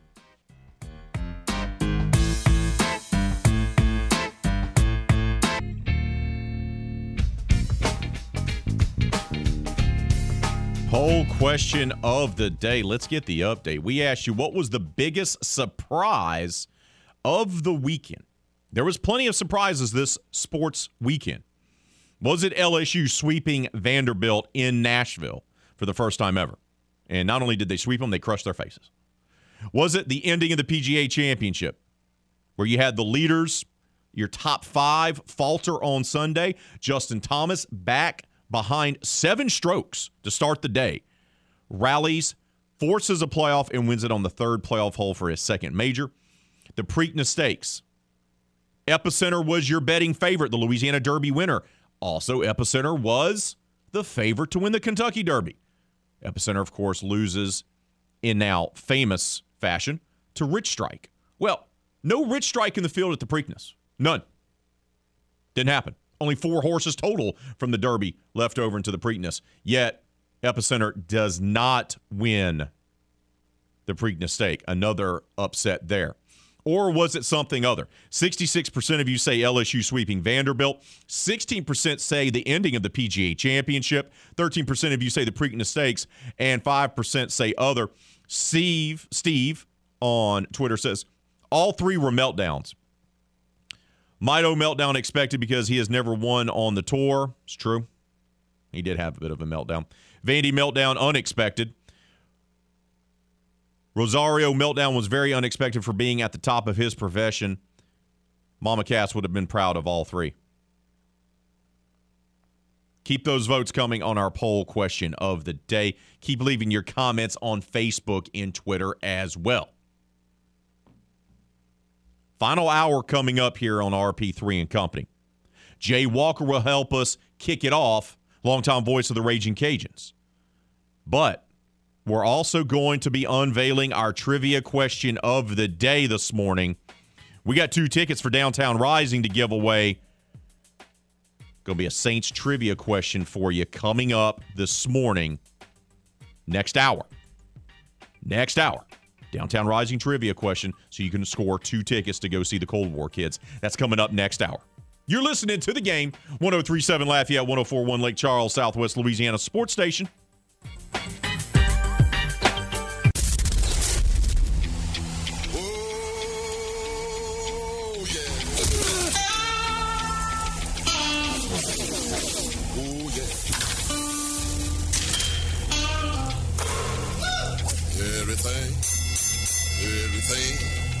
Everything, everything gonna be alright this morning. Live from the Delta Media Studios in Upper Lafayette, here is the producer extraordinaire, Hannah Five Names, and your big, bald, beautiful host, Raymond Parks III, better known as RP3. Our number three has arrived here on RP3 and Company. Woo, final hour of today's show. It's been a good one. We've had a lot to cover. A lot happened over the weekend. PGA Championship run won by Justin Thomas. Preakness Stakes was not won by Epicenter, the favorite. LSU baseball gets a sweep at Vandy. NCAA regionals for softball, McNeese, UL, and LSU all were in the field. And of course, Raging Cajuns baseball team wraps up the regular season, and they're gearing up now for the conference tournament in Montgomery. To talk all things Cajuns, though, is going to be our next guest. He's the longtime voice of the Raging Cajuns. He's our good friend, the one and only Jay Walker. Jay, good morning to you, brother. How are you, my friend? I am absolutely wonderful and happy Monday to all of you.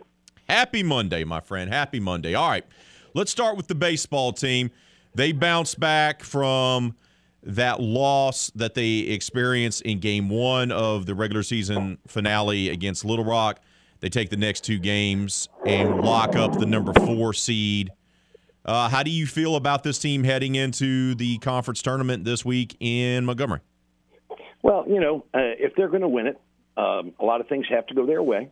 Um, but I, I like the way that they swung the bat the last two days. Look, Hayden Arnold plays for a not very good team. And at the same time, I don't know that there's a better pitcher in this league than Hayden Arnold. So what happened on Friday, uh, Thursday? Well, I filed that under hey, that happens. Um, I, I think what you're going to see at the tournament after the first day or two, are you, you're going to see teams that are going to have to swing the bat if they want to continue.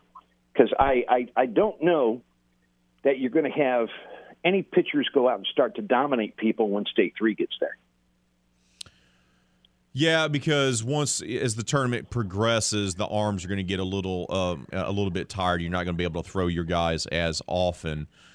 Uh, what do we make of this matchup? It's against the arch rival, the nemesis, South Alabama. A couple of those games were really close during the series. Uh, what do you make of this opening round matchup for Matt Deggs' team? Well, I, I think the two teams are, are, are different. I think both of them hit the ball better than they did um, back when they met in the second week of conference play. I mean, let's remember that was two months ago. Yeah. And yeah. Um, I think these teams are different. First of all, South Alabama's had a couple of pitchers go down. Um, and so their pitching depth is not terrific. And I'm just talking about the tournament itself as opposed to day one. Um, I Talley beat them uh, when they played uh, in Lafayette, but Matt Boswell is the guy who beat the Cajuns in Game Two, and he's now their Game One starter. He he led the league in strikeouts, and he threw a four hitter against the Cajuns in Lafayette. Going to be a tough first round match. It always is when you play South Alabama. You know Yep. that it just is what it is. These two teams are going to get after each other. Uh, I, I don't know what it's going to come down to. I, I think it's going to come down to which teams are which team are able to get timely hits. Um, because I don't think anybody's going to go out and put up 15 hits against the other guy's pitcher. How do you do with two outs? How do you do with runners in scoring position? I think that's going to decide it. Carson Roccaforte has put together a sensational season, especially at the dish. Uh, you know, I know the conference awards are going to be unveiled today, and I know Matt Deggs really doesn't, you know, give, uh, you know, uh, doesn't really care about all that. But do you believe Carson had made a name for himself as possibly being the hitter of the year, player of the year? Well, the only reason he's not is because of Dalton Shuffield. That's Um, true. First of all, Shuffield's team won. You know, Roccaforte had nine hits in his last 10 at bats. He missed the batting title by one point. Sheffield won at 396. Roccaforte's at 395. He missed the RBI crown by one RBI. Uh, Noah Ledford of uh, Georgia Southern uh, had, uh, I think, a 12 or 13 RBI weekend and, and, and passed him up. Uh, has stolen 23 bases. You know, I think in any other year, he, he's probably the guy to beat for the Player of the Year award. But Shuffield won the batting title. He led the uh, he led the league in uh, runs scored. He uh, led the league in doubles. Uh, he was among the leaders in walks, hits, home runs. I mean, you know, he's had a great year, and his team won. So he's going to win the award. Um, but Rocco's had an amazing season. He's not draft eligible, so the Cajuns have him for another year. And um, he's uh, he's going to the Cape this summer. See how he does with a wooden bat. But he's he's had a remarkable season. Um, it's been a long time since we've had one like that. Yeah, it has been a long time, Jay. Uh, we're talking with Jay Walker, longtime voice of the Raging Cajuns. He joins us here on RP3 and Company. Give me a, a few guys, a few X factors for the Cajuns to go on a tear and win the Sun Belt Conference tournament this week, Bud. Uh, they're all pitchers, and and you can go ahead and pick pick your poison. Um, first of all, if you noticed over the weekend, your starting pitchers went four innings. Um, that was by design because I think that Talley and Schultz and Hefe may have to throw multiple times in the tournament, and I and I and I think that's why uh, they kept the, their pitch count down. And so I, I think those guys are going to have to play a role besides the the day that they are the starting pitcher. But I think the rest of it boils down to the guys in the bullpen. RP, look, if they go out and do what they're capable of doing, read into that, throw strikes. If they go in and do that on a regular basis, this team's going to be right in the middle of it. But if they go out and they start being generous and walking five, six, seven guys a game, they're going to be in trouble because the other teams in their bracket are very capable of making them pay for that. So I think your X factor is every guy who's not a starting pitcher that is going to pitch for the Cajuns during this tournament. They have to come out and they need to pitch clean. If they do that, Cajuns are going to have a shot. So pitchers are going to have to essentially pitch clean, and obviously you're going to have to get the timely hits, but that's always the case, especially with the bats. You know, uh, we're so focused on the Cajuns, and obviously everyone's talking about Texas State being the team. But but give me another team for those that may be making the trip over to Montgomery or going to be listening in, uh, Jay. Uh, a team that you feel, based on what you've seen with your own eyes, could win this conference tournament. That's not the Raging Cajuns or Texas State. Uh, I think it's either one of the guys on the other side of the bracket. I think Georgia Southern and Coastal Carolina um, have both played great baseball.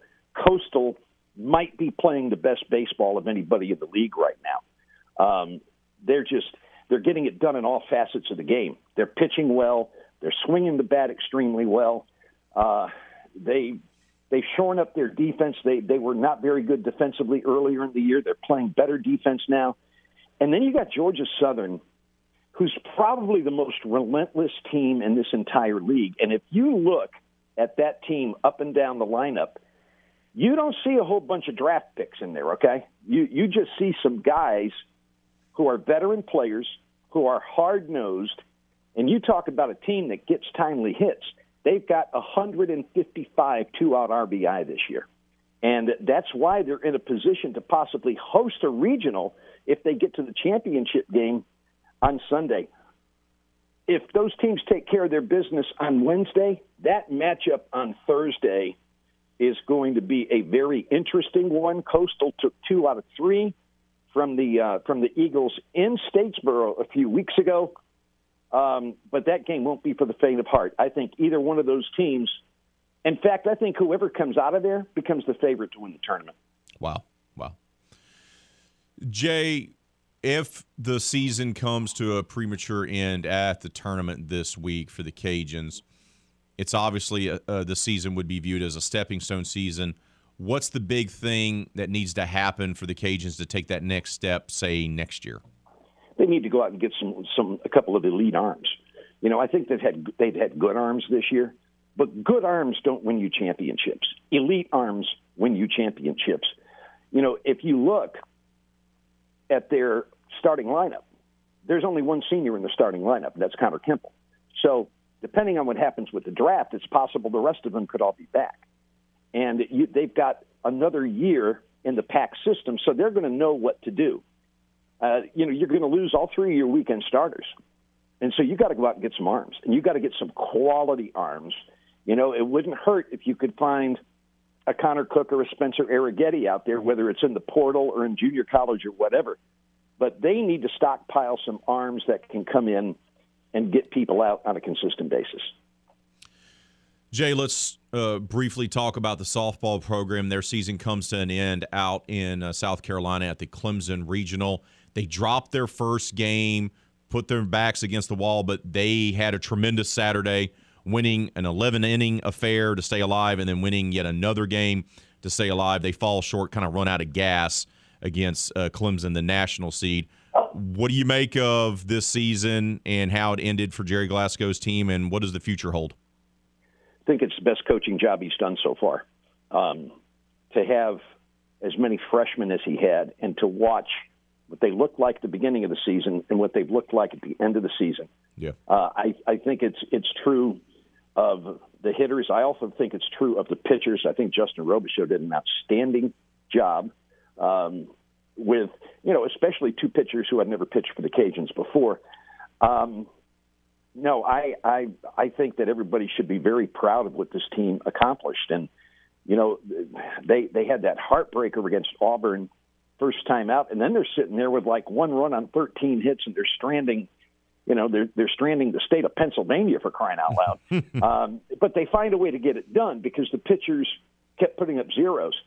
Um, and then to come back and, and beat Auburn the way they did after losing to them earlier and having to come from behind to do it you know what? Early in the season, I don't think this team could have done that, but they managed to do it. They the thing that got them on Sunday is the thing that got them a couple of times when they played elite teams during the season. It was the one beginning, um, and and that got them. Uh, and so you know, disappointing with the way it ended, but goodness gracious, I, I just think they had a hell of a year this year, and I'm really excited about the future with this softball program with the players that they have. This team's going to be, I think, really, really good next year. I'll get you out here with this, Bud. What should the expectation then be with having such a young team this year, but they matured? It's a great foundation year, great experience for those young ladies. They'll be veterans next year. So, what should the expectations be for Gerry Glasco's team in 2023? Oh, I don't know about expectations. I never do people are going to have their own expectations. There are going to be some that say, "Okay, we we better we better advance to a super regional." Well, you know, I don't know if that's going to happen, um, but I I just think they take a step forward. I think that they go out and they take care of their business in conference. That they go ahead and go out and and I think they can schedule tougher uh, because I think they're going to be a more veteran team. But it's not like this is going to be a junior senior laden ball club because it's not. No. So you know this this is still going to be kind of a young team. Um, you know, I expect them to improve, and and that's about all I'm going to say about it because I don't get into expectations much because expectations, uh, you know, the the first thing that they do is they usually disappoint you because you set them too high as a fan, uh, and then and then of course you're not going to take responsibility for that. You're going to point fingers and say, well, yeah, that, that guy's his fault. Um, I, I, I just think they take a step forward. I think they continue to improve as a program. Um, and you know, look, the, the the best days are ahead of them, and I think it's even past next year. So we'll see, but but I expect them to get better. You know, you always meet our expectations, Jay. I wasn't expecting you to drop a Stevie P slash Kevin Footism on him by saying cat, but you did, and I'm here for it, and I thank you for it, my friend and there's absolutely no charge for that. Enjoy your week, brother. Enjoy Montgomery. Hopefully, uh, knock on wood, uh, good weather will prevail over there in Alabama. Enjoy your trip, my friend. I appreciate it. The weather forecast not looking good. Yeah, it's Tuesday, not optimal. Wednesday and Thursday, but no. we'll see. We'll, we'll see, see, bud. Enjoy it, man. Thanks. It's Jay Walker, longtime voice of the Raging Cajuns, joining us there breaking down all things vermilion and white. Baseball team going to have to make a run here. Carson Roccaforte. We'll see if he's player of the year. I, I don't think he's going to be. That's why I made sure to ask Jay. We'll find out today, by the way. The all Sun Belt teams for baseball will be released this afternoon, shortly after uh, lunchtime, I've been told. So we'll be on the lookout for that. And the softball team, uh, uh, look, they're still going to be young, but this experience is going to be hugely valuable. It'll be interesting to see what Gerry does with the transfer portal. If he's going to say, "Hey, I got these these great young girls, I got this great young nucleus. Let me go get two or three veteran players to add to the mix." I could see him doing that because he's done it before. So we'll see. We got to take a timeout. Trivia question to give away downtown rising tickets is upcoming, by the way. Ooh. I got your attention. Good. Pay attention because there'll be a Saints trivia question. If you answer it correctly, first one to do so by calling the game hotline 337 706 0111, you're going to score a pair of tickets to Downtown Rising featuring the Cold War Kids. That trivia question is going to be unveiled coming up in the next 10 minutes. You're listening to the game 1037 Lafayette, 1041 Lake Charles, Southwest Louisiana Sports Station. There are some hosts that talk like they know everything, but you don't have to worry about our guy RP3. What you just said is one of the most insanely idiotic things I have ever heard. That's because he never knows what he's talking about. Everyone in this room is now dumber for having listened to it. Back to the show in the know. RP3 and Company on the game. 1037 Lafayette and 1041 Lake Charles, Southwest Louisiana's sports station.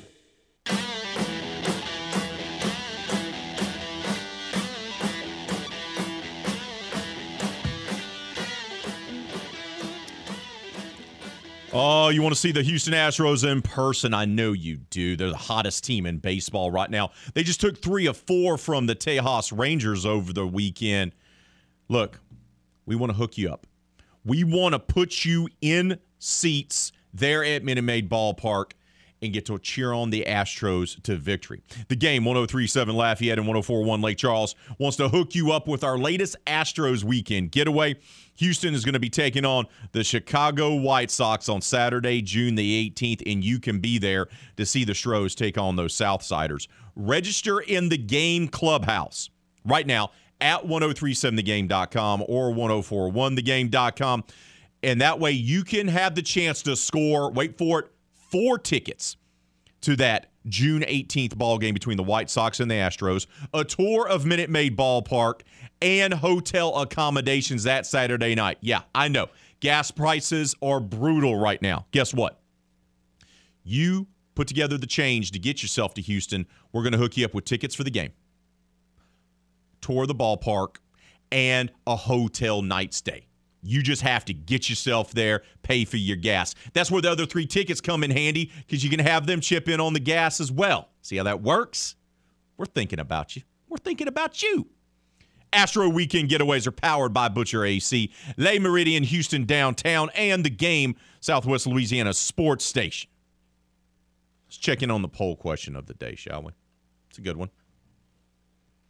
What was the biggest surprise of the weekend? Because we had plenty of them this past weekend. That's what we're asking you this morning. Was it LSU going on the road and sweeping Vanderbilt in Nashville, silencing the Vandy Whistler? Was it the PGA Championship ending? Once again, Justin Thomas rallies from seven strokes back to start the day on Sunday. To force a playoff, he wins it on the third hole. Amazing. His second major victory for the youngster. Was it the Preakness Stakes? Oh, man. Preakness Stakes. It was supposed to be an easy victory. It was not. It was not.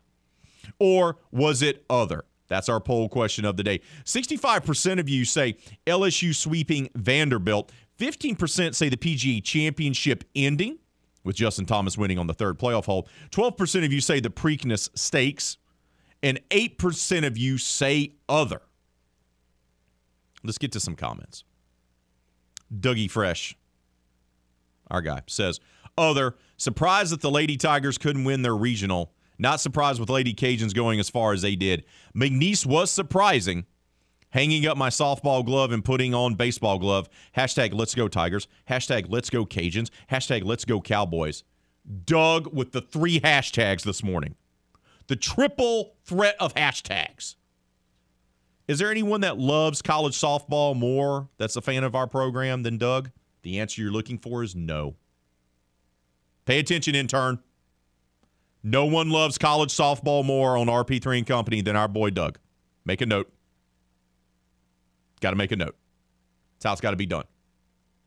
Shout out to our summer intern from the University of Louisiana at Lafayette. Daryl Winnington will be joining us all summer long Mondays, Wednesdays, Fridays. Here, first day of the internship. My man's ready to go. He's got his notepad out, he's taking notes. That's something that you got to know. Doug is number one softball fan of RP3 and Company. Darren is the number one Raging Cajun fan of RP3 and Company. Daryl, there's a lot that you're going to have to, uh, you know, absorb. I'm sorry. You may have made a poor decision. May have made a poor decision. Welcome, brother. Thank you. Thank you for being here. Woo! What a weekend. Keep those votes coming on the poll question of the day. Keep those comments coming as well. They're good. Leave them on Facebook and the Twitters. That's all you got to do. Just make sure you keep it clean for the kids because you don't want the Facebook police to shut you down.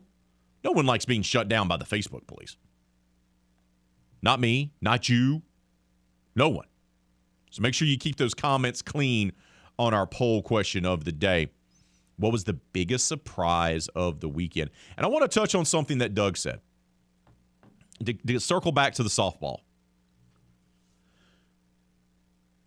All three of these teams are bringing back a slew of players from this season.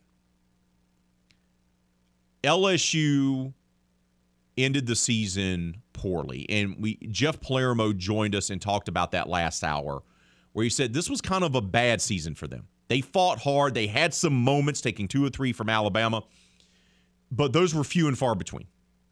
It was a growing pain season for LSU.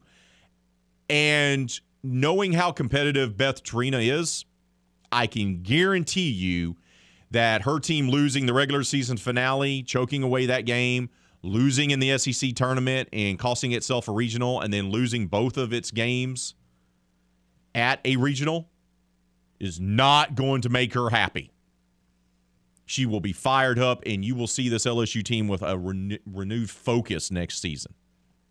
Gerry Glasco, meanwhile, I like what Jay had to say. Jay Walker, longtime voice of the Raging Cajuns, who joined us to lead off this hour about you know he doesn't like putting expectations on this team. But here's the here's the reality. The expectations for the Raging Cajun softball program year in year out is to win regionals, play in supers, and get to Oklahoma City. It, it doesn't matter what the reality is. Like this year, the fact that they were immensely young, the youngest they had been in years, and none of that matters. The fans have their expectations because the program has established those expectations. Just like it's not meeting the expectations for LSU softball not to host a regional and to go 0 and 2 in a regional, it's not meeting the expectations for the Cajuns to not advance. And they haven't done that in a while. So even though the team may still be fairly young on paper, with a, a lot of these girls only being sophomores, the expectation is going to be higher next year. Just is. Because that's what the expectation is for a nationally ranked program. When you're year in, year out a nationally ranked program, the expectation is going to be wait for it to exceed those expectations. And McNeese, great season for James Landreneau and what he did with that program. They had ups and downs. They had some growing pains, so to speak, and especially in the first half of the season. But they turned it around and they get to a regional. And not only do they get to a regional, they take down a team like Notre Dame not once but twice. Little old team from the Southland Conference goes in there and shows the big bad fighting Irish who the boss is, not once but twice. Mercy ruling them in one of those games. Now, They fall short against Northwestern. Northwestern's a team that's finished as national runner up, has been to the Women's College World Series a handful of times, and is one of the best teams in the country year in, year out. But the Cowgirls got to the regional championship round for the first time in program history. That's a big deal. That's a stepping stone for this program. And I expect big things, great things out of McNeese, UL, and LSU on the softball diamond in 2023. Before we take our time out, it's time for our trivia question of the day. I got a pair of tickets to Downtown Rising burning a hole in my back pocket. You want them. You need them. You want to go see the Cold War kids. Yes, you do. Yes, you do. You want to see them. You want to be there. Here's your trivia question. You answer it correctly. You answer it correctly. First person to do so by calling the game hotline 337 706 0111. That's 337 706 0111. Will win a pair of tickets to Downtown Rising featuring the Cold War Kids. Here's your trivia question of the day Who was the first New Orleans Saints running back to rush for 1,000 yards in a season. Who was the first New Orleans Saints running back to rush for 1,000 yards in a season? The first person to answer that question correctly, calling the hotline 337 706 0111, will win two tickets to Downtown Rising to see the Cold War kids. Once again, who was the first New Orleans Saints running back to rush for a 1,000 yards in a season? That is our trivia question of the morning.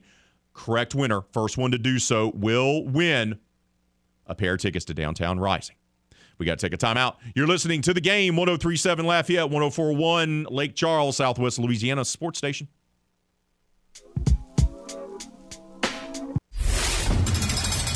Time to open up the vault for the games this day in sports history.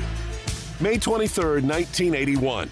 Puerto Rican boxer Wilfred Benitez, at the age of 22, becomes the youngest three division world champion in history by knocking out WBC World Super Welterweight champion Maurice Hope in 12 rounds in Las Vegas.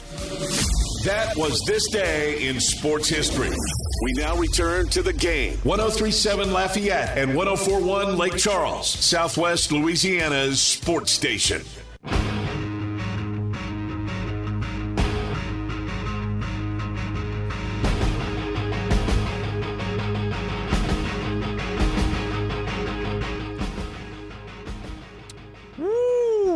Poll question of the day is up and running, but what's getting all of you in a fever so far this morning, right now in particular, is our trivia question because we got a pair of tickets to Downtown Rising to give away.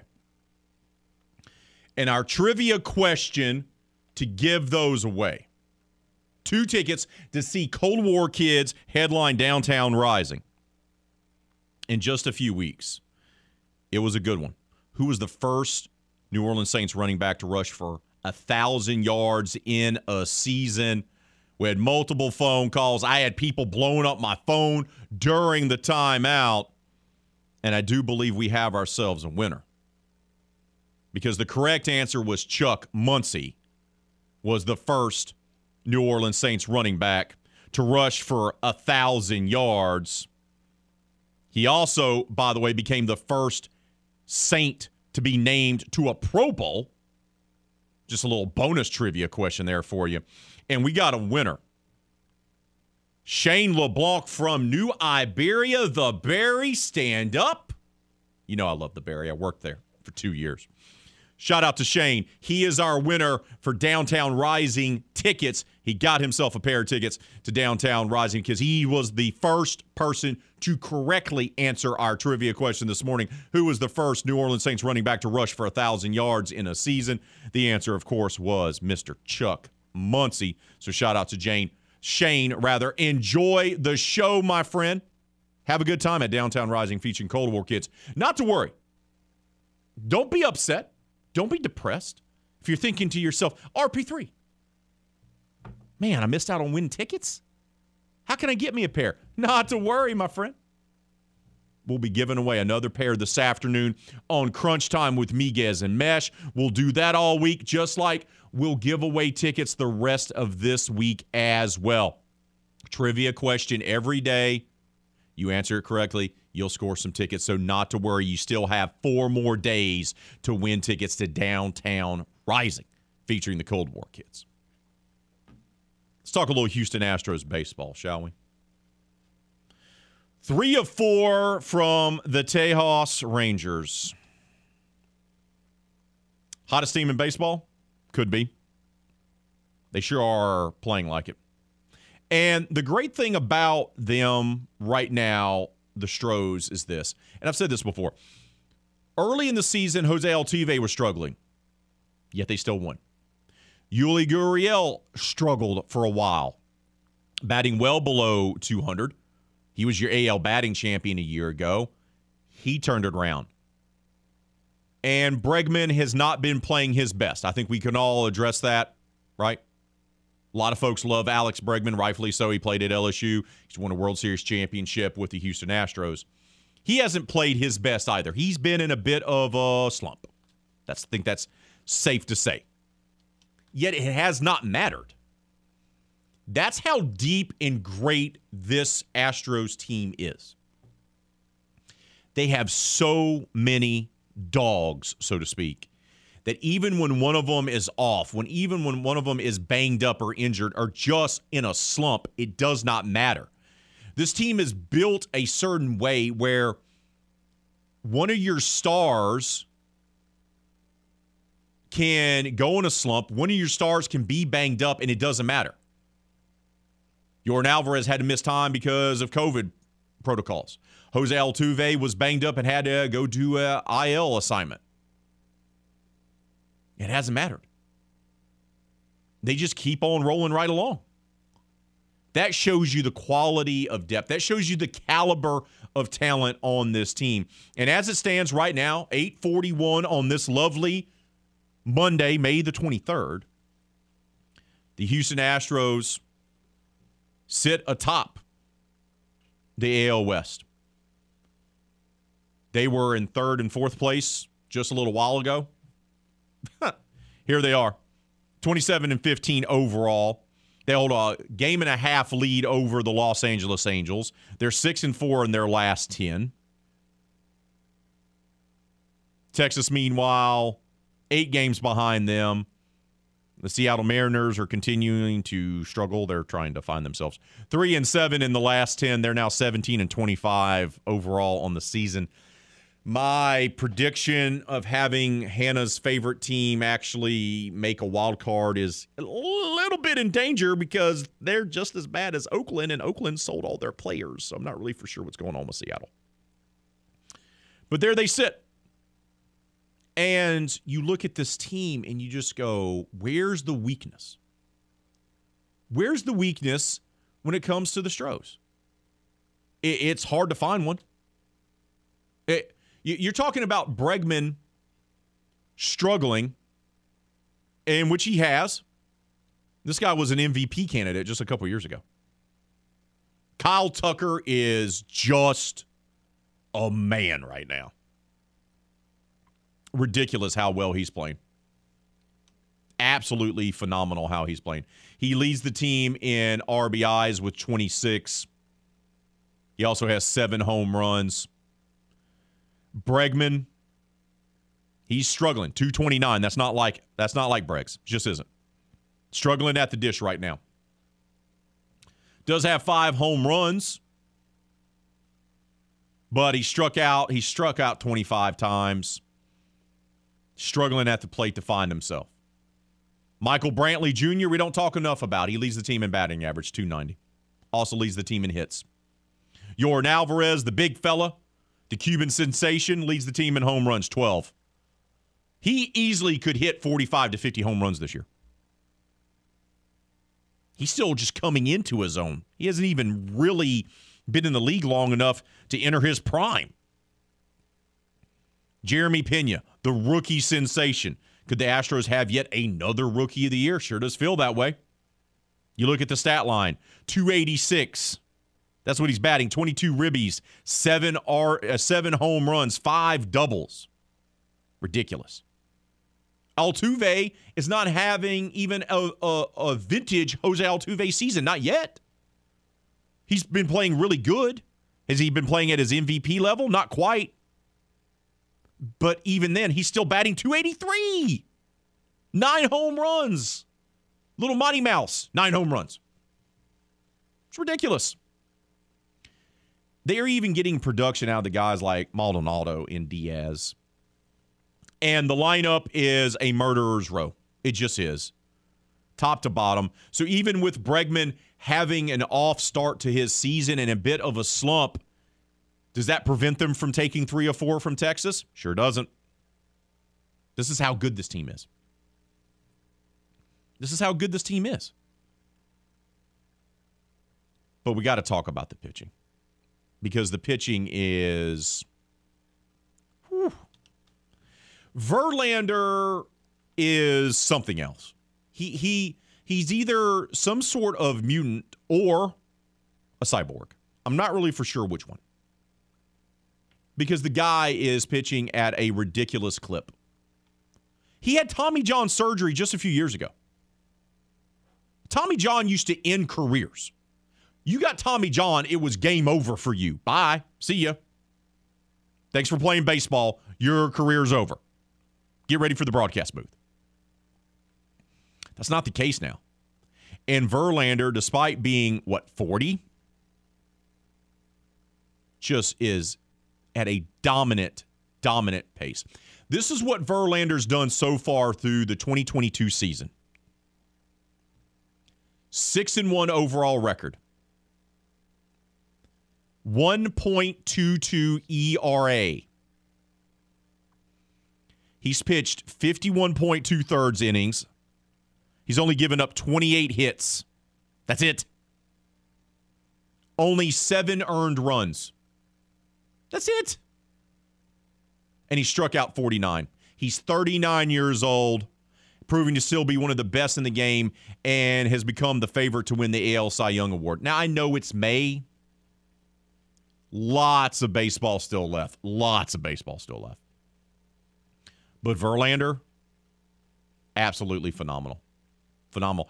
And as great as he's been, because he's been great, you could argue he's been the best pitcher in baseball at 39 years old, coming off Tommy John surgery. The rest of the guys have done nice work as well. And you can't forget about them. Verlander's doing everything. Look, Pressly has been very good in the closer role. He's got six saves for this team. Framber Valdez is three and two. His ERA is south of three, which is great. Jose Urquidy pitched well the other day. His ERA is now dropped to about four.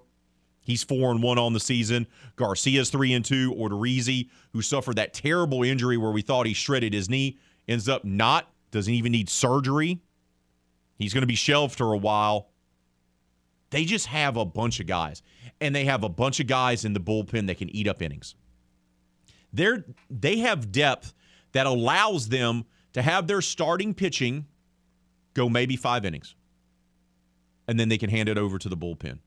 Now they haven't been able, they haven't been forced to do that because Dusty's letting the pitchers go out there and eat up about six, six and a half, maybe sometimes some cases seven innings to save his bullpen but they have they're six deep in the rotation.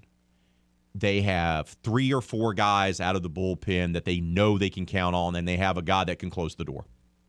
Oh, and by the way, Lance McCullers Jr. hasn't even pitched for them this year, and he's going to be coming back over the weekend. He threw on the mound for the first time in his rehab process, a big milestone. Now, he only threw about 10 pitches about a foot or two inches front of the rubber, including some off speed to keep his velocity around 80. But James Click, Lance McCullers, Dusty Baker are very encouraged what they're seeing. So it's not even the end of May yet, and Lance McCullers is already starting to throw off the throw off the mound, which means they're going to have another guy as part of that rotation. And the amount of depth that the Astros have right now means they don't have to rush Lance back, which means they don't have to overwhelm him when he does come back. They can take their time and be like, Lance, it's good, bud. Take your time. It's breezy easy. We good. I still believe this. Despite the fact that they're one of the hottest teams in baseball, despite the fact that they lead the division, Verlander's pitching at a Cy Young clip, and their lineup is a murderer's row. I expect the Astros to still go out and get another arm by the trade deadline. I think they view this as another opportunity for them to get back to a World Series and win it this time and not come up short. You can't have enough starting pitching. You can't have enough starting pitching. You just can't.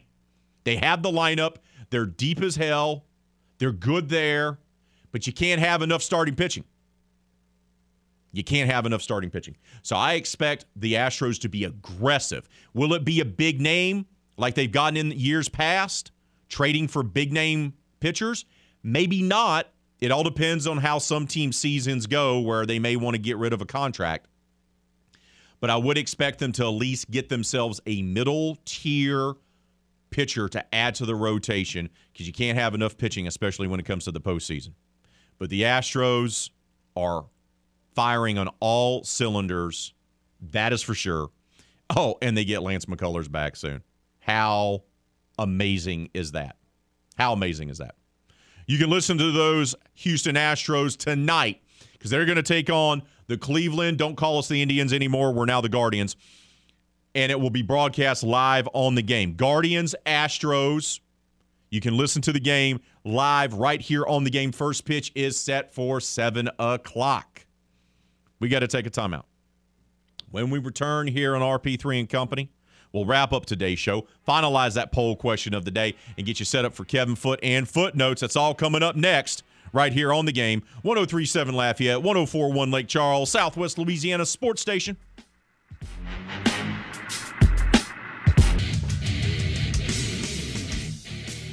Oh, I want to take a moment to thank all of our guests for joining us today here on RP3 and Company.